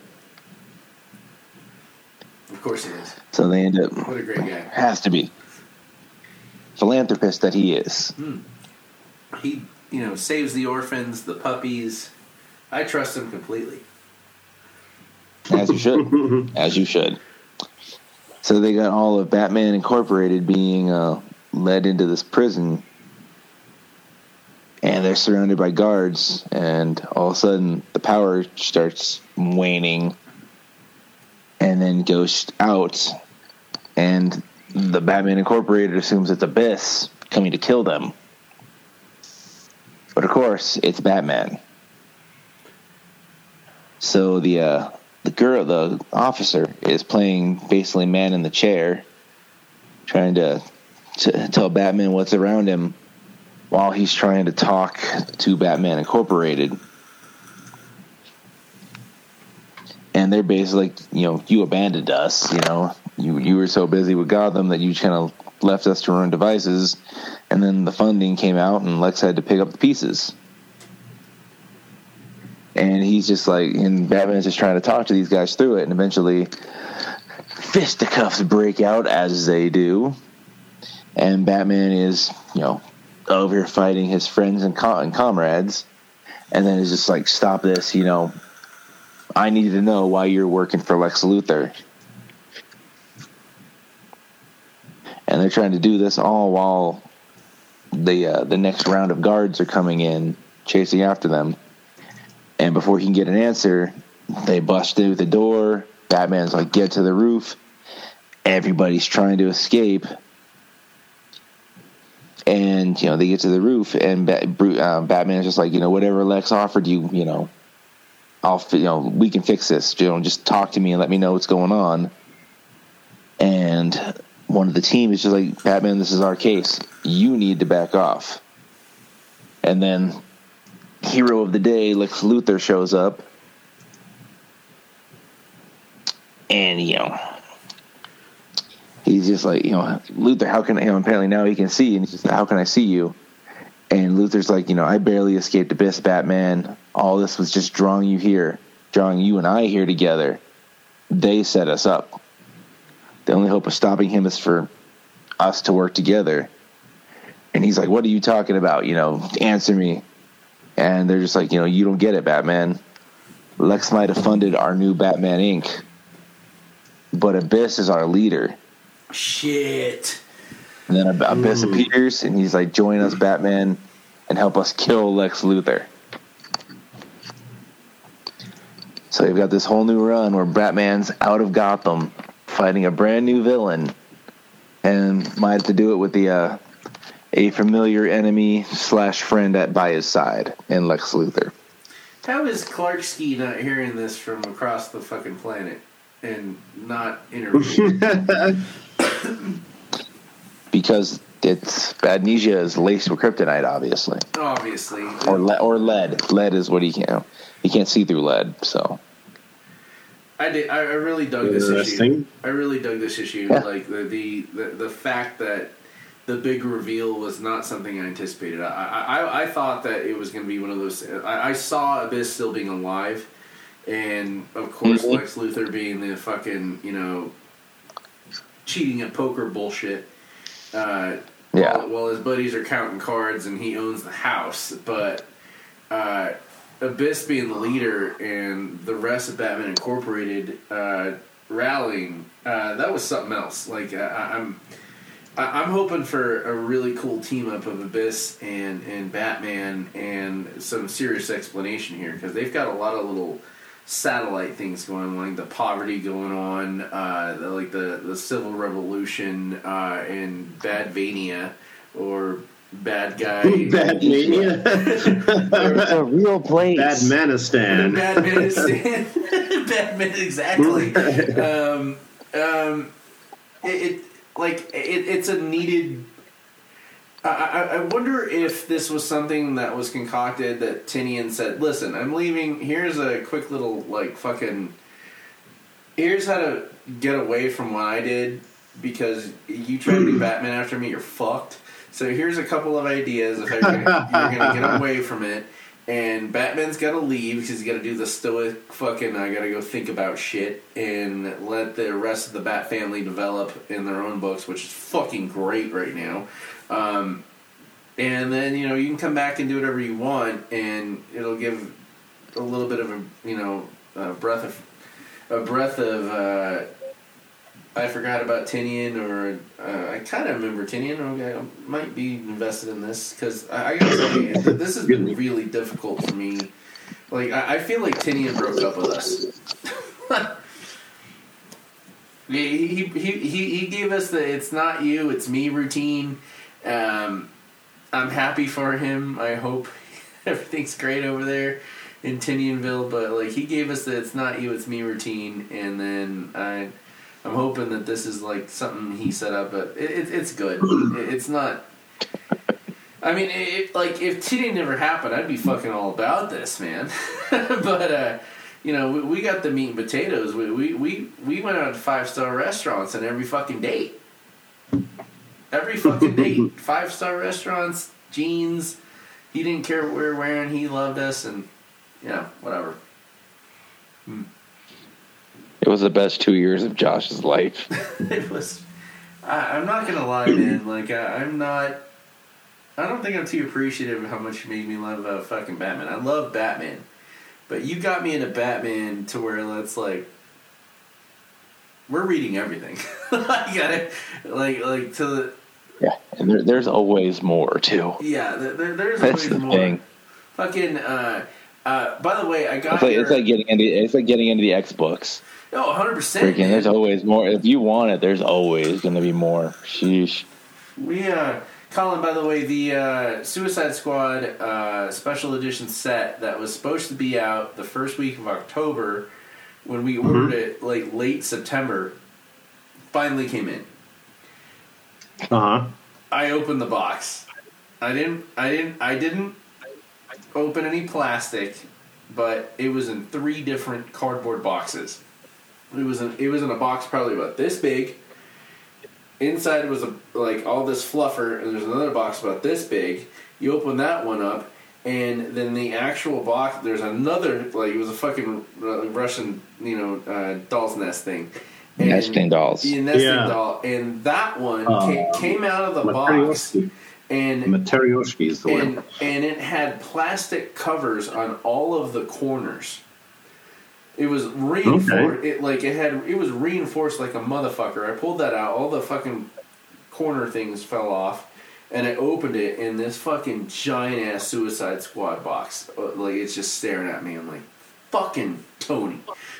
and and and then my second thought was, Carrie's gonna be pissed. Carrie's gonna be pissed. This thing is like like this tall. It opens up like everything is perfectly shrink wrapped. Uh, all the cards, everything just just glamorous. That that box could have taken a fifty cal, and it, it still would have been no no no corners dinged. And uh, I can't wait to give it to you on Saturday because we're going on the hunt on Saturday. This is true. oh man. It's going to be glorious. To the hunt, The hunt. the Hunsky. All right, it's my turn. Fucking saga number fucking fifty-five. Sauce Saga in the Speeding Bullet, and they're in Norman, Oklahoma. Uh, my old uh, pool ski, and uh, Mm-hmm. look great. I bought two. I called you. I called, Yeah, I yeah, Called, I'm, remember. I'm, I'm buying you one. You know, okay, cool. You didn't listen to me. That's okay. I got I have Saga to read. yeah, but I Carry on. Yeah, I bought first print off the shelf, motherfuckers, and uh, it's it's been two years since Saga uh, ended. Uh, well, It, ended, it ended, but it didn't really end. Like like one of the main characters died, and it's picking off like a couple years later with the mom and the daughter that they were constantly trying to save throughout the the first fifty four issues. Mm-hmm. And this was a sexy comic. There is like three fucking sex scenes where I was like, God damn! like like like it, it's not it, like it, and they're not doing it to be lurid. It's it's not a porno. It's not a fucking Russ Meyer film where they're where they're trying to make it look like it's all about titties and stuff. Like like the, the Mhm. sex scenes were amazing, and the the character development. You're just if, if you were into Saga, you're so hungry for it, and mom daughter new guy that's not boning the mom. He's basically their their fucking uh, Gomer Pyle. Is uh, you know th- they they they get approached. Their ship get approached by a pirate ship, and they hide the the daughter and the the adopted son. And uh, like, mom, this is food. And she's like, no, don't eat that. don't eat that. and why not? She's like, it's not for you. And she's like, well, we're hungry. He's like, listen. She's like, you got to be quiet we're being boarded by pirates. How do you know they're pirates? And it, it zooms out, and their tiny little ship is about to be eaten by a giant spaceship that looks like a flying, fu- flying fucking skull and crossbones, and um, like that's Mhm. like thirty times bigger than their ship. And mom's like, "You- "You can't eat this. Don't worry about it." And she's like, "What is it?" And she's like, "It's nothing." And then you turn the page, and it's the same. It's the same fucking image. And she's and because the narrator is the daughter that's hiding, you know, wanting to eat this shit with with, with the mom. Because she's talking from it's it's like a fucking Wonder Year shit, and uh, you can't eat that. Why not? Don't worry about it. What are we doing? Uh, we we we uh, we import export and turn the page. We're smuggling drugs. like just We're smoking drugs. we're smuggling drugs. All right. Um, so that's where Saga 55 picks off, and uh, it was a nice, thick fucking issue. Like, it wasn't a 22 pager, it was like a fucking 40. And uh, every page was glorious. Uh, I, I lo- like that. We, we get a new Liar Cat. Um, the and I've, I've told you about Liar Cat. It, it, it just, it just, it, it was worth the, it was absolutely fucking goddamn worth the fucking wait. And it comes out the same day the fucking new Stray Dogs book comes out, and we'll talk about that one Uh-huh. next time. Uh, that one I had to, that one took me a week to read. That I I think the last time the last time I got to make it to a store, obviously I couldn't make it today because of the weather. Um, but uh, they had Saga stickers and all kinds of like uh, promo merch. Mm-hmm. they had and like a stuff like midnight that. release for that, like for Mhm. for everything. And uh, I hope uh, old uh, George and Ed will save me some of them stickers because I need them shits. Need them to live. It's the one. It's the one pin that I lost off my Mark wrestling vest, but I had a Liar Cat fucking pin, and it got knocked off. But I'll buy another one. Damn. Hmm. Hit us with the from fucking Black Cat Mary Jane, man, because I Oh god, it was so good. it like the uh, Um, the the latest issue of Spider Man. Uh, ben Reilly's girlfriend sneaks into Mary Jane's apartment, and Mary Jane comes in wearing Black Cat costume. And, Oh, and, it's, it's, it's, it's, obviously after a caper. And she's it like, is so good. She's like, "Why are you wearing black cat? Black cat?" And uh, she's like, "Don't worry about it." and then there's the, the, the little like editor thing, like, "Read Mary Jane Black Cat." I'm like, "All right." Thank you, thank you, thank you. Okay, yes, this is Jed MacKay. I actually want to write a letter. This is this is my favorite book that I've read in years. I'm not sure. Like this this just blew everything out of the water. I saw Mary Jane and Black Cat Beyond issue number 1 and was like, well, well, all right, let's just see what that's all about. Right? Uh, I have not been reading Spider Man's. I, I, I, I, it's just hard to. I, I would rather read decades of Bronze Age and Silver Age Spider Man than try to figure out what the hell is going on with everything lately. Every time, Uh, every time I read a bad Spider-Man story, it's usually about eight months, and it's always Yeah. it's it, it always feels like hooking up with an ex-girlfriend, and I can see why you you're you're you're so reluctant. Just keep Yeah. going. Okay, so I'm gonna I am gonna ru- run off uh, uh, because everything about this book was totally it was just perfect. It was on par. Jed MacKay writer, C.F. Villa or Villa, depending on whether or not you live in Oklahoma City, uh, is the artist. Uh, Erick Arciniega is the color artist, and VC's Travis Lanham letterer. Gotta get those DC guys, huh? Fan freaking tastic. Uh, it, and this has multiple covers if you're into that kind of thing. Okay, so Spider Man is recovering be, from a, a big fight, and he's in the hospital. Uh, apparently, Mary Jane is looking after him. This is why I have such a hard time with it. What the hell is Mary Jane doing there? Didn't they break up? Didn't Mephisto wreck their marriage? I don't know what the hell is going on anymore. Uh, it, it, but for all intents and purposes, this felt like Doctor Strange eradicated all of that stuff. I'd I have no I'd idea. Need, I'd need about an hour to tell you about it, and Yeah, I- I don't minutes- need it. I'm Five just, minutes into it, you'd I'm be like, like- just just stop, just, just yeah, stop. there you go.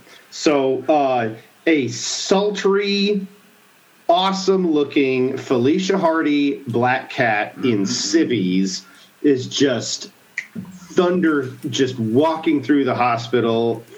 First page, full page. Everybody's she's just turning heads, and I'm like, that's the way that Felicia Hardy should be. Uh, whether she whether whether she means to or not, everybody should always look and go like, "Wow!" when she walks by. Uh, she walks in the room. Mary Jane is sitting there looking like Mary Jane out of the '60s. She's got perfect red hair. She's got her. She's got bangs. Uh, she's wearing a striped uh, sleeveless top and jeans, and I'm like, that is what Mary Jane. That's somebody who freaking loves Mary Jane, the character, is is is doing this, and I'm automatically going like, these things are clicking. Peter is in bed, he's asleep, and there's some schmuck sitting there with a semi-automatic handgun trained on Mary Jane, and you know, Black Cat's automatically like, well, we can totally take you out, but obviously you're going to shoot somebody. And she, he's like, yeah, I don't need to shoot Mary, to shoot this girl. I could shoot the, the guy in the bed, you know. Basically, I knew you were going to get here. I knew you were going to show up. You're, uh, and I'm Parker Robbins, the hood. And she's like, oh, dang. Okay, well, uh, what the hell do you want? And, and he's like, listen, I I know you're one of the only people who are going to be able to pull off a caper like this. I've lost the hood, and I want it back. Now, does everybody know what that does for him? Unfamiliar. Okay, T- Parker Robbins is a two-bit You're talking piece about of junk. no, no, no. You're talking about the fucking hood. I know exactly what you're talking about. Like his. Yeah, yeah, yeah, no, but I'm going to refresh. I'm going his, to. Minefielders may not know, and I'm going to refresh Tony real quick. Eh, but Uh, before you do, uh, if you really want to like find some good issues, find the Dark Reign, the Hood issues. Oh, that's a good idea. Yeah. Uh, yeah, yeah, yeah. Dark Reign. What a great time in Marvel Comics Wonderful for real. time. Wonderful time. Uh, not even not being facetious. Um, okay, so Parker Robbins is a two-bit nobody who somehow encountered this magically infused cloak, and it it like made him virtually a sorcerer supreme. He has all kinds of dark powers. It was a demon, in fact, that he was putting on him that was disguised as a cloak. And so hmm. he became the head of the underworld for a little while. So you had this guy whose face you couldn't see, and he is a two gun shooting dark warlock, basically. But he doesn't know anything about magic. And he's just possessed by this thing. It's kind of like a symbiote. So that's kind of what we have. But somehow or another, he has recently lost this item, and he's saying, Black Cat, you're the only person that's going to be able to get this back. I want you to do it. If you don't do it, I'm going to shoot this guy in here. And uh, he knows automatically, he's like, okay, well, you're obviously here, and this chick is Mary Jane Watson, who is a model and actress. So uh, since she hangs around with this idiot Peter Parker photographer all of the time, clearly this guy's Spider Man. Like he puts two and two together. And I'm like, okay, all right. Figured it out right then and there. He, pretty much had it nailed down. Like he has it, he has it figured out. So uh, Black Cat's like, okay, this is what I'm going to do. I got we got 24 hours to do this, and uh, I'm going to take Red here with me. And uh, he's like, why would I let you do that? And he's like, and he's like, well, he's not going anywhere. You can just stay right here and keep an eye on him, and you can shoot him as soon as anybody walks into the room if that's what you want to do, which automatically sounds stupid as hell because nurses are going to come in and check on things and Right. feed him and whatever. But what you know, whatever. Black Cat's logic is Mary Jane is not into this costumed nonsense. I'm not going to let her get shot because I'll never hear about it, hear the end of it from Peter when he wakes up. And I'm like, that's a fun thing. So they go out together, their facial expressions, their inflections, they're perfect. Like every eye flit, like this is so mapped out. I want to see this as its own movie. Like every panel, there's so much emotion. There's so much. Uh, there's so much just like perfect artistry going on here. Uh, it's astonishing. It's as if someone really uh, just sit down and watch people have these conversations. They they just knew exactly how to how to illustrate this. Uh, so they're having they, they they get out into the world, and Black Cat's concept is I know where this thing probably is, or I know where it is, and it's freaking Count Nefaria. He is sitting in a throne on top of a building, on the roof of a building, watching a movie that's being projected up on a screen down by the pier, someplace around the, you know the around the shoreline of New York City. Some and there's all these other civilians. Yeah, and he's he's like Count Nefaria is arguably one of the most powerful bad guys out there. Uh, he definitely rivals Doctor Doom. He has defeated Thor. He is so freaking powerful, and apparently he's a cinephile. And so, like, Black Cat swings in, sneaks up, and he's like, and she's just like, she announces herself and he immediately knows who she is. And he's like look hey whatever you're doing here uh, all i want to do is just watch my freaking movie. And he's like and she's like yeah yeah well let me let me just chat with you for a second. I really don't mean to be a bother. I know you're a criminal over, uh, overlord and like that's a big deal. But uh, if you don't mind i just wanted to q&a you about these things. And he's like i don't really have any time for this. I'm just trying to enjoy my movie get out of here or you're going to get nailed and he's like she's like okay well my friend really wanted to meet you and it's mary jane who's a freaking worldwide like actress and he's like oh my god like instantly it's just fucking cute like this is such a cute scene to have a bad guy be like He marks the well, fuck yeah, I have everything in the, The- world. the fanboy yeah, out. He marks out for Mary Jane, and I was like, that is freaking funny. And then next page, Felicia is back at her truck, like, okay, hey, we're gonna get the information we need, obviously, blah blah blah. And her two dudes who have been running around with her in her title book for the last two years are there. So good job getting a cameo of those guys in here. Uh, and then basically, they get the information that they need, and they have to run around the entire underworld, uh, beating up bad guys together, or like um, schmoozing with them. So there's one panel where Black Cat has defeated uh, Taskmaster, and then there's another panel where they're having drinks with the Rhino at a nightclub, and then they go That's and they have to play cards with the enforcers uh, to get something out of them.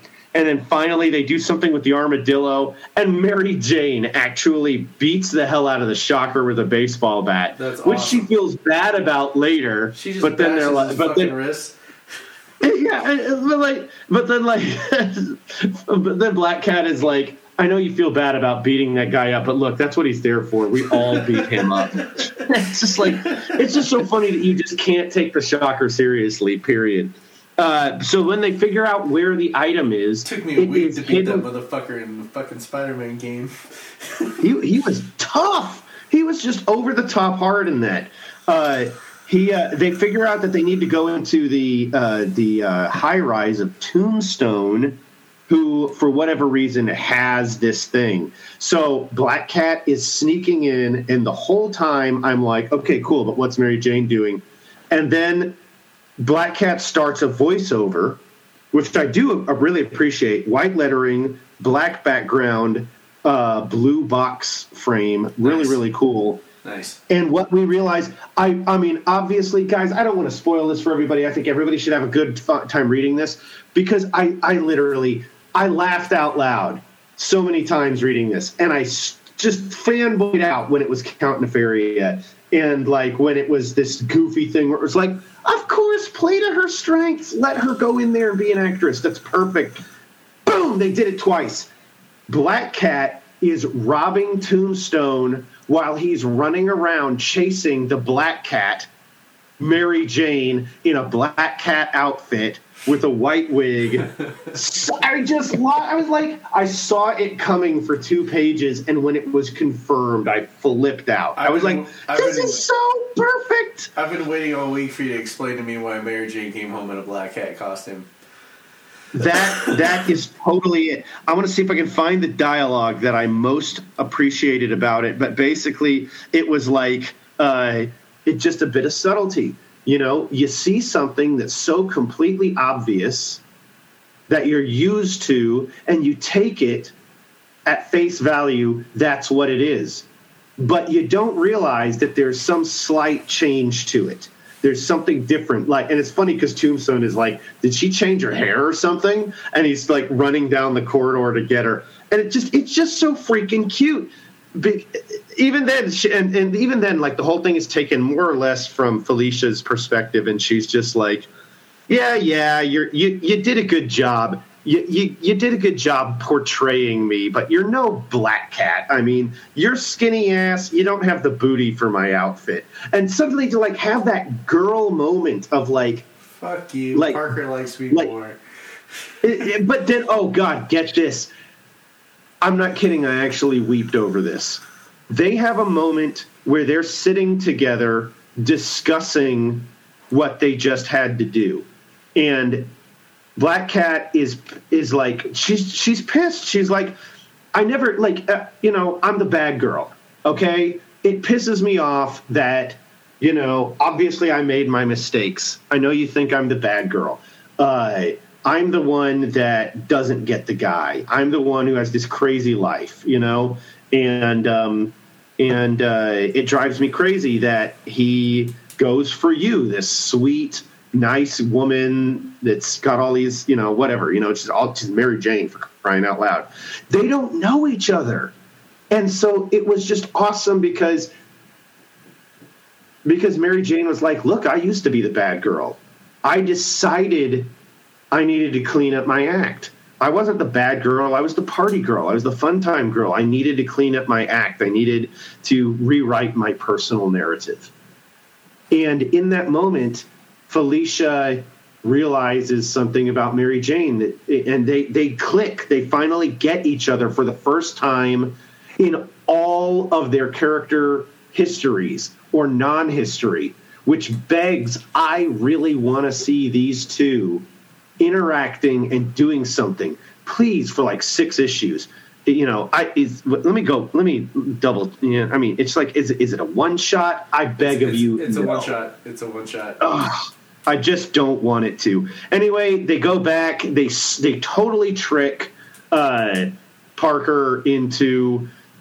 I, I don't want to spoil how they deal with him. It was good. It's just so damn good. But uh, I'll say this: the closing closing panel has has Mary Jane and Black Cat standing at the foot of his bed in the hospital with their with their respective Black Cat outfits on, and uh, he wakes up and he's like, "Oh God, what the hell's going on here? it's this dream again. Be gentle, please." uh, yeah. So I do real. I just like yeah, there was just so much. It is it's just a it's just a knockout book. It's my favorite book. I don't know if it's the best. It just had everything. I, I'm done. It's Parker- so goddamn good. Parker, you hit the stepmom Pornhub jackpot. Man, yeah. It was just fun. I, I would I would really like to see these two team up and running around. There are way, way, way lesser books going around out there that uh, I think would make way less money than this. It, it reminds I don't even care if it was if it was done by like the Illuminati. Like, hey, uh, MJ, we got to team up again. You know, like there'd been huge swat swat like spates of time from issue one to issue two. Yeah, it's issue number two, but it's three years later at a different instance. Hey, we got to team up again. It, okay. It, it No. reminds me of how good the uh, Joseph Michael Linsner Claws uh, books were. Wolverine team. You really like that? Oh, I love those. They, they were like Okay, cool. Four issues. There was two. There was two sets of them. The artwork was amazing. It was sexy. It was funny. It was had it had black magic. It had all this like all the crazy shit. Uh-huh. li- all the crazy shit that I like, just shoved into one fucking you know four issue miniseries. And and uh, God, we were. Um, we were. What was that were at where uh, it was Storm and uh, Magik? Tony, uh, were, we, we, we, we found one issue of a, a Storm and Magik four ser- uh, four series set. The, the the place that had the the crow, the the authentic James O'Barr on the wall. Yeah, it was Kapow. Yeah. It was Kapow, and then uh, I a couple months ago I found a uh, Beauty and the Beast set. It was Beast in, God, was it Dazzler, or, or was it? It, it didn't matter. like, I think it was, it was somebody outside of the X Men. I feel like. it, it, it was it was it was Beast and I, I want to say it was Beast and Dazzler. Um, but it, regardless, like I still got to read them. But like I'm just happy that like we, we found those on the hunt. We can't wait to take you on the hunt, man. Like uh, when when we we got to take a trip to Oklahoma when uh, Tony gets his vaccinations and his blood checked to make sure he didn't marry his sister because that's what actually they test for in Oklahoma. I don't even have a sister. even then, man, they're still gonna check. they're still gonna check. It's a problem there. Um, yeah, we'll, we'll we'll go on the hunt. We got half price books. We got we go fucking raid Speeding Bullet. Go to Atomic Pop and uh, fucking uh, more. Uh, is uh, what's the one that was uh, by Sai Sushi? That that uh, Oh, it's not there anymore. It's moved up north on May. What- it's All Star Comics. All Star Comics. Uh, like I wanted to say it was All Star, but I was thinking that like because because we, got a, we got a, an All Star in uh, Amarillo and Lubbock, don't we? In Lubbock, yeah. Yeah, Lubbock. Mm, yeah. Armadillo. Uh, yeah, All All Star is not as. Um, it's not as. That's the crazy thing. Like, you think about that location and that they were there for years and years. It felt like a very, very real comic book store. It's not that it isn't now. It's just not nearly the same. Their their uh, retail space is very much more open, so it doesn't feel like it just doesn't have that lived in quality that it had in the previous place. But I don't know much about it, and I'm certainly not. I don't know these folks very well, but I, I, I feel like there was some uh, uh, a bit like owner. There was some went down between the owner keepers or something like that, and so somehow or another they moved. Oddly enough, if you're driving north on May at that area, uh, the sign is still up after all these years. But uh, yeah, All right, so we got Mirror War, we got Suicide Squad, Devil's Reign, Monkey Prince. Um, we'll do Monkey Prince next time. We'll, we'll, I, uh, Tony, you really gotta pick that one up. Um, I say we hold off on Devil's Reign until it's over. That's not a bad idea. I really have liked it, though. By the way, I'm gonna say that's you know that's something I'm trying to pick up. Like it's it's really really good. Uh, Yeah. On uh, God, was it Saturday? I think it was. No, it was Sunday. I was watching Jay Leno interview a guy that Jay Leno's garage that had like an original Knight Rider that was actually used in in the show, and they drove it around and Mhm. talked about Knight Rider. Well, I I've, I got in the shower and that finished, and like right when I got in, and the autoplay pulled up a uh, Cannonball Run documentary. Oh yeah. and I, I I've never seen Cannibal Run. I've always wanted to see it. Um, it, it it's and and for those that are listening, uh, there's a complete difference between Cannibal Run and Smokey and the Bandit. Smokey and the Bandit was a, a, a Trans Am, gorgeous brown Phoenix on the front. Knight Rider was uh, a Trans Am in a Pontiac. Uh, God, uh, like the, the, there was two different stocks that they used. There's a, but Cannibal Run started with like almost a three minute montage of just watching a fucking black Countach, and it Lamborghini Countach. Yeah. it, it hypnotized the world. like watching this fucking car that has no uh, power steering. Uh, if you are taller than five foot eight, it, it is going to be very uncomfortable. The air conditioning only blows out on the side by your feet. Um, it's nothing but blind spots. Uh, the the spoilers uh, work against you most of the time. Uh, you have to know what you're doing. And this car can go 200 miles a fucking hour, if not a little Yeah. bit, a little bit more. And hearing the history about uh, Cannonball, who who started the run, which was it like. Uh, how, how did we describe it? It was basically Fight Club with cars. A little bit. I mean, you know, the because of the secretive nature of it, and at the same time, they weren't being terribly secretive about it. Let me. I I, I took some notes actually uh, because I started re-listening to it tonight.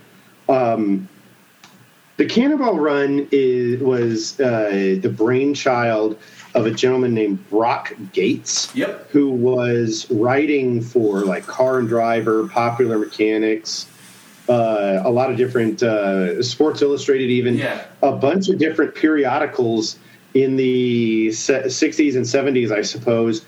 And um, it came as a, uh, Like a dare? backlash, kind of. Or a dare. Uh, uh, maybe, maybe.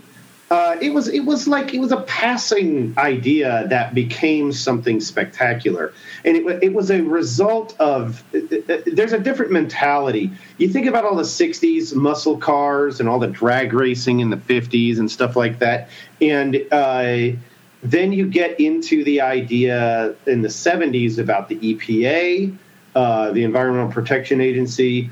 Um, and uh, Ralph Nader, who was, uh, I believe, a presidential candidate at that some was point. fascinating. He was 80s. he was he Yeah. was he was all about the fucking like you know family car, low gas Uh-huh. guzzling and- emissions Yeah. emission standards and uh, safety and you know we we do have a lot to, to owe to him as a person who pushed for uh, like safety crumple zones and safety belts and uh, you know the types of glass that were going into vehicles. There's a lot to be said for Ralph Nader. But at the same time uh, Brock Yates was a person who was was backlashing against this because there was a national speed limit imposition of 55 miles an hour like everywhere on highways and stuff and dude i want to talk briefly with you about something that did not come up in this show it. because it begs the question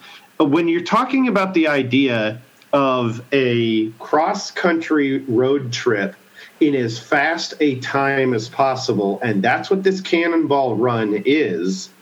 Uh, you leave from New York. Red Ball parking garage in New York City and drive as as quickly as possible to Portofino Inn in Los Angeles Correct. um, the first the first attempt that they made got them there in about 40 hours Correct. and then the next record was set for about 35 and then people were squeezing off little bits here yeah, and yeah, there yeah.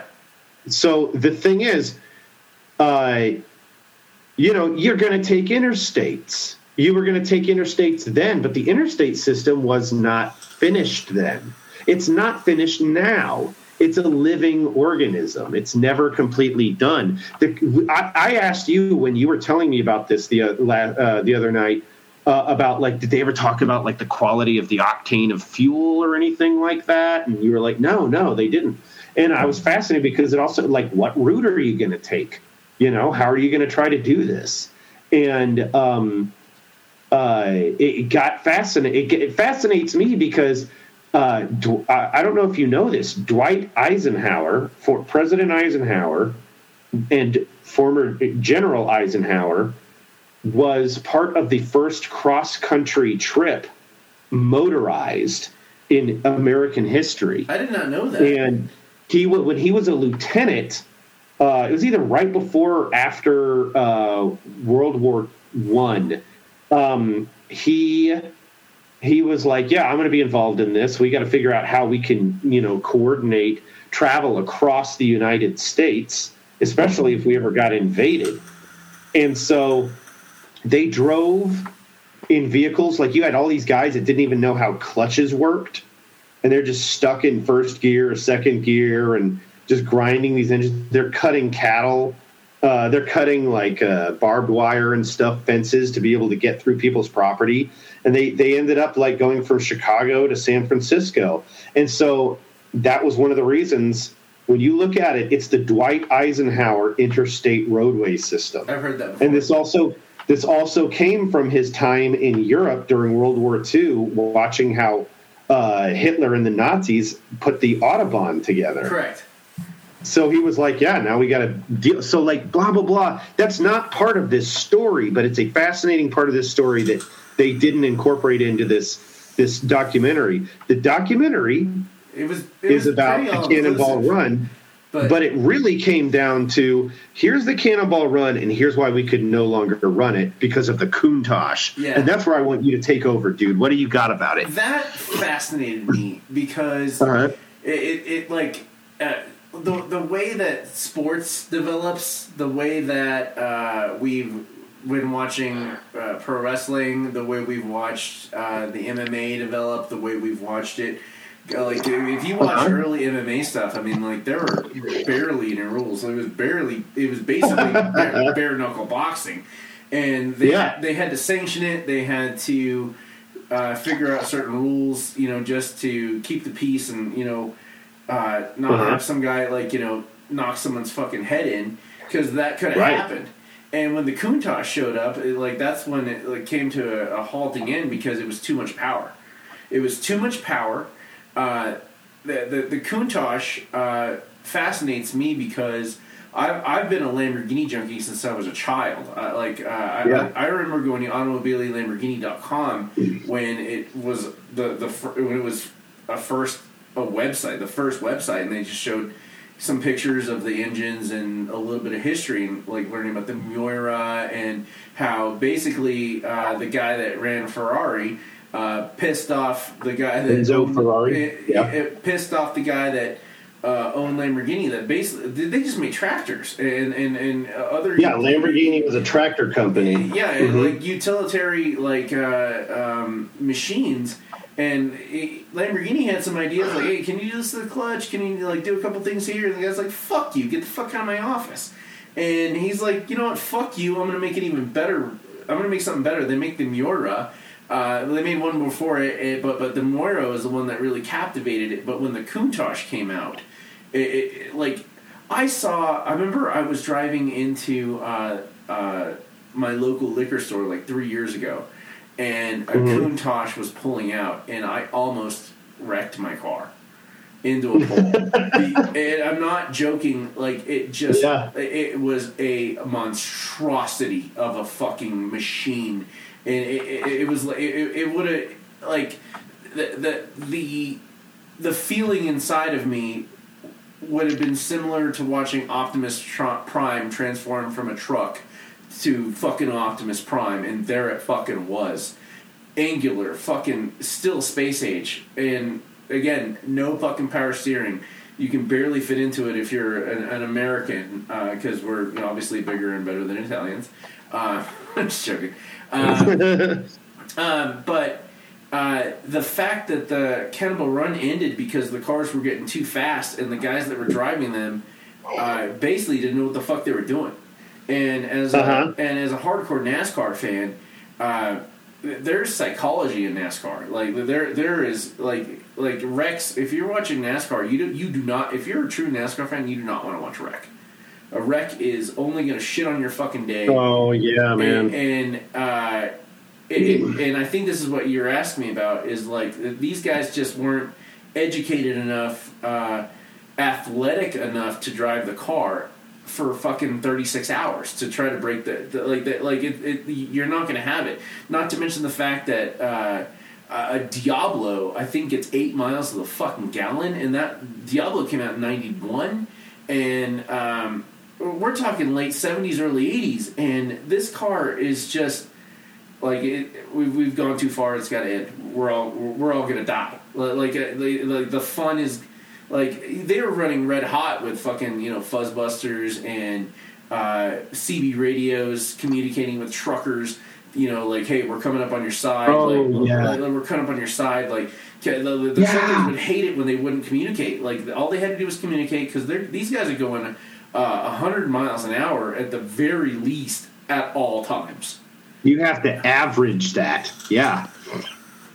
at all times and figuring out a way to like get away from the cops all that good stuff and i, I love the fact that it ended because uh, the sports that we enjoy wrestling you know mma football um, there's limits but like could you imagine if it was 1976 and some asshole from the fucking future showed up with a fucking uh, a McLaren? or and- Oh, man, for real. you know, or you know, with a shitload of McLarens. Like we're all racing McLarens. Those guys would have all been dead with, within an hour. like the, the, they they they wouldn't Yeah. have had the the wherewithal and uh, the understanding. Um, the, the, but then it, then the, the the way it inspired the movie, and and then of course there's no fucking way they're gonna do uh, race across the fucking country without fucking Burt Reynolds, and then he goes be above and beyond and make sure he hires all his stunt guys, all his stunt guys, Yeah. uh, all his all the guys he knows that that are going to be able to film this right from all the race car movies that they've done. Um, fuck yeah. And and Who were they trying to get? Um, who was the? Uh, I can't think of the dude's name right now. It's not Paul Newman. It's uh, uh, oh gosh, his son was one of the Cobra Kai for crying out loud. Uh, dude, I'm dying here. The Great Escape motorcycle jump. uh, Uh, Steve McQueen. Steve McQueen. Steve McQueen. Yeah, they were trying to get Steve McQueen in it, and there was a scheduling conflict. Yeah. It's just like what the hell? Yeah, I mean they they got anybody and everybody they could get to be in that movie in an effort to just make it as fun and uh, popular as possible, and it totally freaking worked. Absolutely, man. Um, and I, I, I can't remember the time I enjoyed a documentary this way because every time I watch a documentary, It was really like, good. Like, like, I, Yeah. like I, I walk in the room, my dad's watching, uh, you know, uh, back when I was living at home, dad's always watching some fucking World War II shit. And okay, you know, it's it's usually interesting. I'm gonna hang out with your dad. And, and, and I know some stuff about what's going on, and we can have a conversation. But like, like the like the the, the way they went completely in depth with the history of, Mhm. of everyone involved, and but what it really centered around was was the Countach. And Yeah, and guys, if if you if you ever get a chance to go to like a, a car show, uh, just go. There, it's it's usually ten bucks to get in, maybe twenty.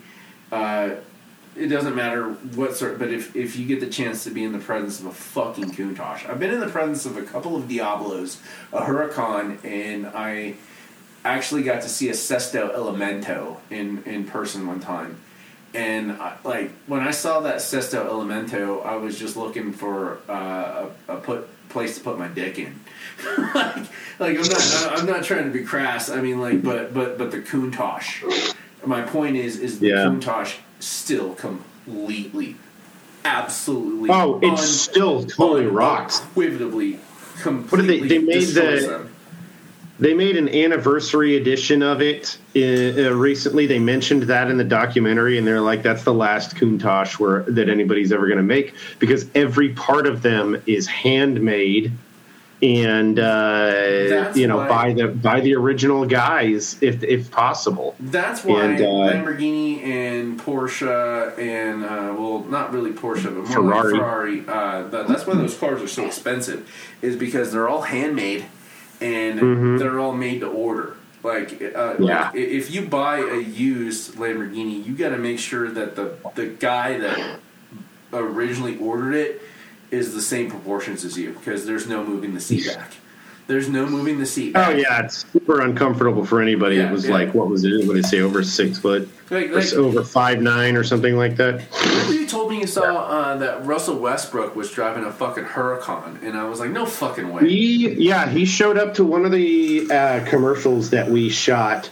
This is Russell Westbrook, former uh, what guard on the Oklahoma City Thunder and basketball team, uh, guard or point guard, whatever. Um, he uh, uh, he showed up to one and he he had his Lambo with him. I don't know what kind it was, but uh, it was Uh, it- it- and, the reason I said no, amazing. the reason I said no fucking way is because the car was too new for him to having been able to order it. Uh, In in Oh, I don't the, know. The, the, time space of when he got big, there was no fucking way Mm-hmm. he would, he would have been able to order it. Like he would have, it, like he's a big guy. like he's six three. He's my height. Yeah, but uh, yeah, that's uh, guys. Just um, if you get it up your ass and want to Yeah. watch, watch something fun, and and Yeah. and back to getting canceled, uh, it's some manly shit.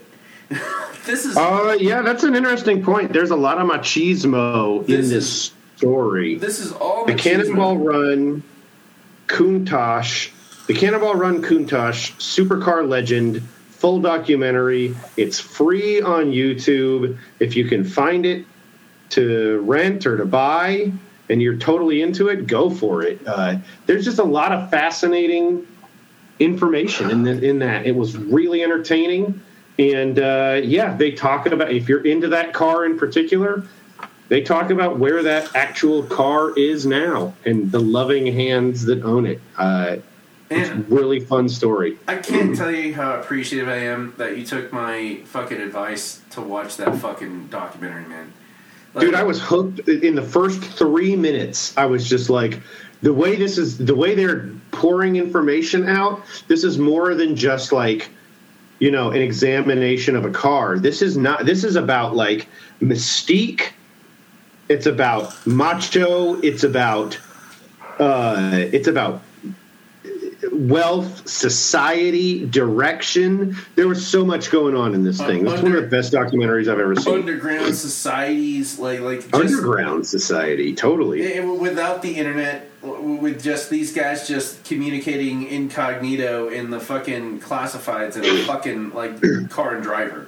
Uh, like it, Yeah. it, it, it's it's all there. You had to figure it out. You heard a rumor that the Cannonball Run fucking existed, and Mhm. and then what are you gonna do? You're gonna fucking like you're gonna be a fucking spectator. You're gonna be one of the 30, 40 people in the crowd when it takes off, or, or are you gonna fucking figure out a sponsor and get a fucking Porsche?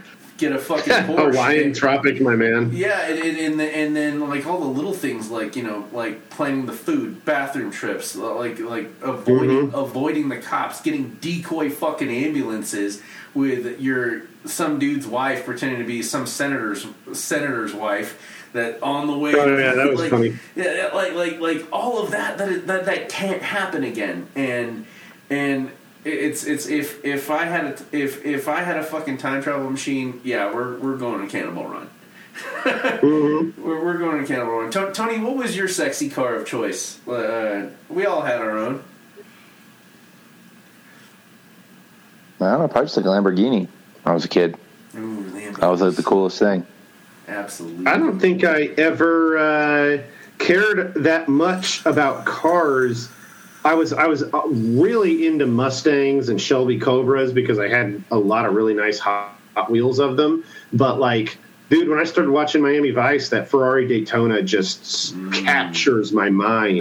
Even though it's not even legit, it's a Corvette C3 uh, body with a with a I think it's a fiberglass uh, Daytona uh, chassis, not chassis. Uh, you know, what? Uh, it just it's put on there. It's fake. Well, one, of my awesome, favorite, one of my favorite points of it was we're winding up like when, when the guy was like, if you you could literally hang the chassis of a fucking Countach from the ceiling. Oh of, yeah, of, right. Of an art museum, and people would be like, "That is that's gorgeous.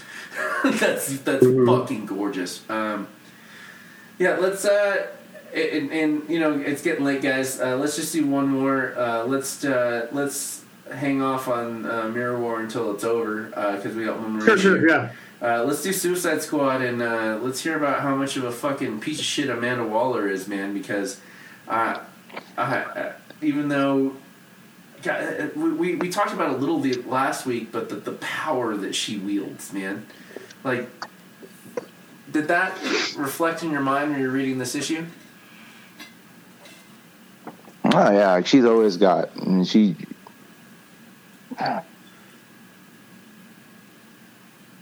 Situation, no matter what the situation is, is really kind of what it is. You know, like at no point do we really know how much power she truly wields, but she's able to talk her way out of any situation, which is pretty impressive. like the first uh, first words on the page is Amanda Waller must be stopped. Oh yeah. You know, we've got we've got basically you know the other Suicide Squad right now. We've got uh we got Peacemaker, we got Bloodsport, we got Rick Flag, we got Mirror Master, we got one of the Parademons, we got Cheetah. They're all trying to get to Amanda Waller, while the actual Suicide Squad is on Earth Eight. Mm. They're trying to get the last the last person they needed for their squad, and freaking you know they end up fighting this and yet another version, basically of the Suicide Squad or another version. It seems like a bunch of almost want to be Avengers. Really, we've got a Dead Red who's got a big ass head and looks like the Hulk. We've got Thrill Kill We've got Blood Pouch, which is basically a clown version of Deadpool. We've got Thing Man. Thing We've got Oedipus. we, we've got them just fighting the squad.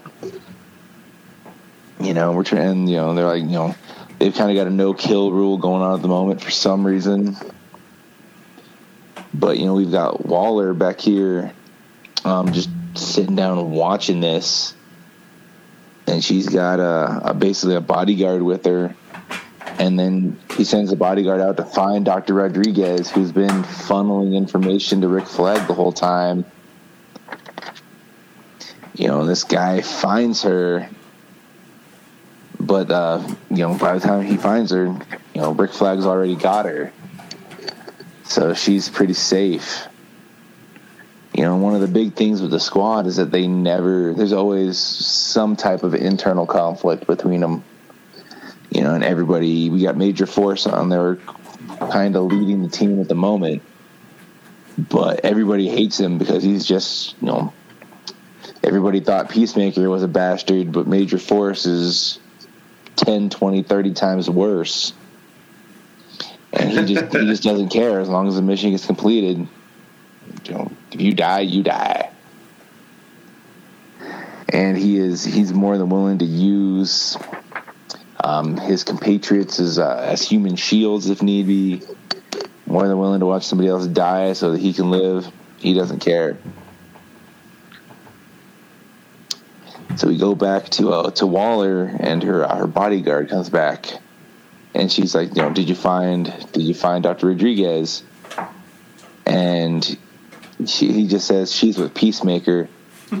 and for the first time, we see we see we focus in on Amanda Waller's eyes, and we see fear. But then, was you know, quickly before she can even turn around, you know, cool as ice, forget about him. You know, we're we're we're done here. And they they just go to leave. You know, at the same time, we go back to Earth uh, Earth Eight, and Major Force is now trying to kill Black Siren, but Match the uh, the Superboy Superboy clone uh, puts himself in between them, and they just they start fighting. Major Major Forces kicking his ass until Black Siren you know lets out a canary cry and screams at him. And we go back to Waller, and she's just like, "Damn it, I needed him." Why? You know, and she's just like, Why? she looks at uh, she's like, "Damn everybody, damn, damn you too, Rodriguez." You know, Parker trying to change her retrieval plans, and the uh, the squad's going to find the Rick Flag's version of the squad is going after Waller, and they're but they're ready to make their last stand. And we we go back to Earth Eight. And everyone's helping everybody, with the exception of Major Force, is helping everybody, helping each other out. And then freaking Waller shows up. They uh, teleport everybody back, and Waller's just like, "All you guys do is fail." You know, every time we. uh That's exactly what I saw you guys doing. And Match Match tries to stand up to Waller and it's like, you know, hey, we might not be the squad you wanted, but we're the squad you got. And we, uh, they remember that their bombs are still blocked. And uh, Rodriguez was able to shut off the bombs in their necks uh, last issue. You know, and then and he just kind of Waller just kind of breaks down Match, just talking about how, uh, yeah, I wanted you to be my Superman, but you know, you're truly nothing and now all you're doing is poisoning my squad. As she looks at Nocturna, and she's like, "I don't need you to be my Superman anymore. You know, you being Bizarro boy will work out just fine." And freaking, they end up they end up teleporting away. And you know, she, and she's like, "You guys can just rot here for all I care." And you know, Ambush Bug's like, "It's hard to take that personal." And then she's like, goodbye, squad, and hello, Colonel Flag. And you know, Flag's like, you know, it's over, Waller. You know, this is, we're done. You know, you Yeah. can smile all the way to prison for all I care. You're yeah, done. Fuck you. And she's just like, I'm, I'm, I'm impressed how well you did today, Flag. But you're still so many steps behind me. And when you see her just this, uh, this red hue over her, as she says that. And freaking the ground starts to shake beneath them. And the, it opens up and swallows them whole. And we find out the entire island that they've been on is, is, is Clayface. Jesus Christ. Whoa, that's messed up. wow. Like Yeah. I said, man, she's she's she's counting cards while her homie is fucking helping her count cards with a you know a drone from the side. They've hacked into the casino's fucking computers. The the fucking uh, uh, floor chief is like in on it, and she actually owns the whole goddamn place at the same time too. Fuck you. So we next thing we last thing we see is Amanda Waller's actually been on Earth three the whole time, and she teleported the uh, the rest of her squad there. And we're gonna see this uh, this story continue in the pages of War for Earth three, coming to you soon. It makes me happy. Is it like which issue was it of Suicide Squad? Was this twelve? This is twelve, yeah. Yeah, all right. So yeah, so obviously ending point, but way to give us extra stuff, and then I I, I just hope they don't do a num- another number one. Like just do a number, just keep going with thirteen, man, because like the stuff. they're Well, that's the thing. We've got this whole thing with Flag and Flag and his team and Clayface. So Well, I mean, if they do I like I, don't feel like it's the ending. if they do a, a new Suicide Squad as a side one, that'd be fine. But like keeping with the the, the guys that just completely fucked over, just do thirteen.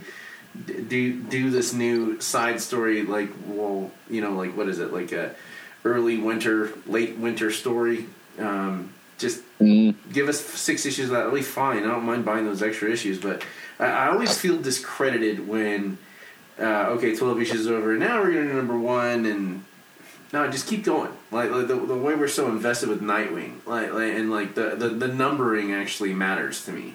Like they're yeah. uh, how many opportunities have they had in the past two years that we've been completely obsessed with Nightwing that they could have done a number one, another uh, just gone back to another one. They, they didn't do it. They just kept going. The story's good. I feel it justifies it. Yeah. Yeah. Well, that's the thing. You like, you know, those runs are always great. Like I was looking at the uh, freaking uh, Batman up until Final Crisis, or not Final Crisis, uh, Flashpoint, just to see how many issues they got, and they made it to 713 issues. And I'm just like, that's you know, that's that's pretty awesome. You know, Detective obviously went higher because I think it was 933, I believe, was the last issue pre Flashpoint. Before New Fifty Two, yeah. Yep. But So it's like it's you know it's interesting to see the like really kind of if you can get into a book with that kind of a run, it's it's it's freaking impressive. Yeah, there's a, a new book that came out today, uh, History of Image Comics, and uh, a lot they, they, they made sure all the milestones are there. Spawn was the first independent comic to get to get to number 100. Uh, Savage Ooh. Dragon was the second one to get to 100. Uh, Spawn was the first one to get to 200. Um, uh, they they put all the milestones in there, and then uh, this comic came out. It, it, specialized in this. Uh, like they about how uh, when the, the first time they went to Comic Con before Image Comics was really even a thing, Marvel, Dark Horse, and DC pulled out in complete protest, and like uh, like all of these little things. We're talking about numbers here, but like all these little things fucking matter, and and it reminds me of what we're doing in indie wrestling right now, like like where these guys got fucked over and said, you know what, we believe in ourselves. We're gonna go and do what we're we're gonna go do our own thing, and uh, we're doing that right Mhm. now, guys. We're minefields. We we've covered like probably 500 different topics tonight. We, we started with the B52s. Oh, dude, we're loaded up. we, we- Yeah. we started with the B52s, and this is walking through minefields, and uh, I'm gonna, I'm gonna, I guess, I think it's my turn actually. Is it my turn? Yeah. I'm just gonna say it's my turn, guys. Uh, you guys got anything left Yeah. in the tank? I got lots for some reason, but yeah, we should uh, we should bring it we should bring it in next week. Shit, after getting the vid, man, uh, like I feel like I'm coming out of fog. Like, I, I'm like, I, think I'm a- at 100, percent but I don't know, like um, all this energy, man, guys. But yeah, this is uh, this is minefields. This is issue 125. Yeah, nice. Ooh, it's a milestone issue. Dum dum dum. 125. yeah, yeah. This is where uh, where Colin uh, This is- reveals himself to be the the evil traitor the whole time, but I was also on the same team too, and Tony is left all alone. Yeah, that's one. Sounds about right. Oh, wow. Guys, this is minefield. It's all right. This is dangerous. I, I, Dangerous. I'm, I got bubble gum. Bubble gum here for bubble gum and a kick ass. I'm all out of bubble gum. All out of bubblegum. This is dangerous. This is dangerous. We got new era coming up. yeah, feel the shell shock. We're, we're releasing it. We're releasing it. They're, they're gonna tell everyone on Facebook on uh, Saturday. But yeah, uh, fucking Nero's coming back. March. It's happening. This is dangerous, and this transmission is over. It's over.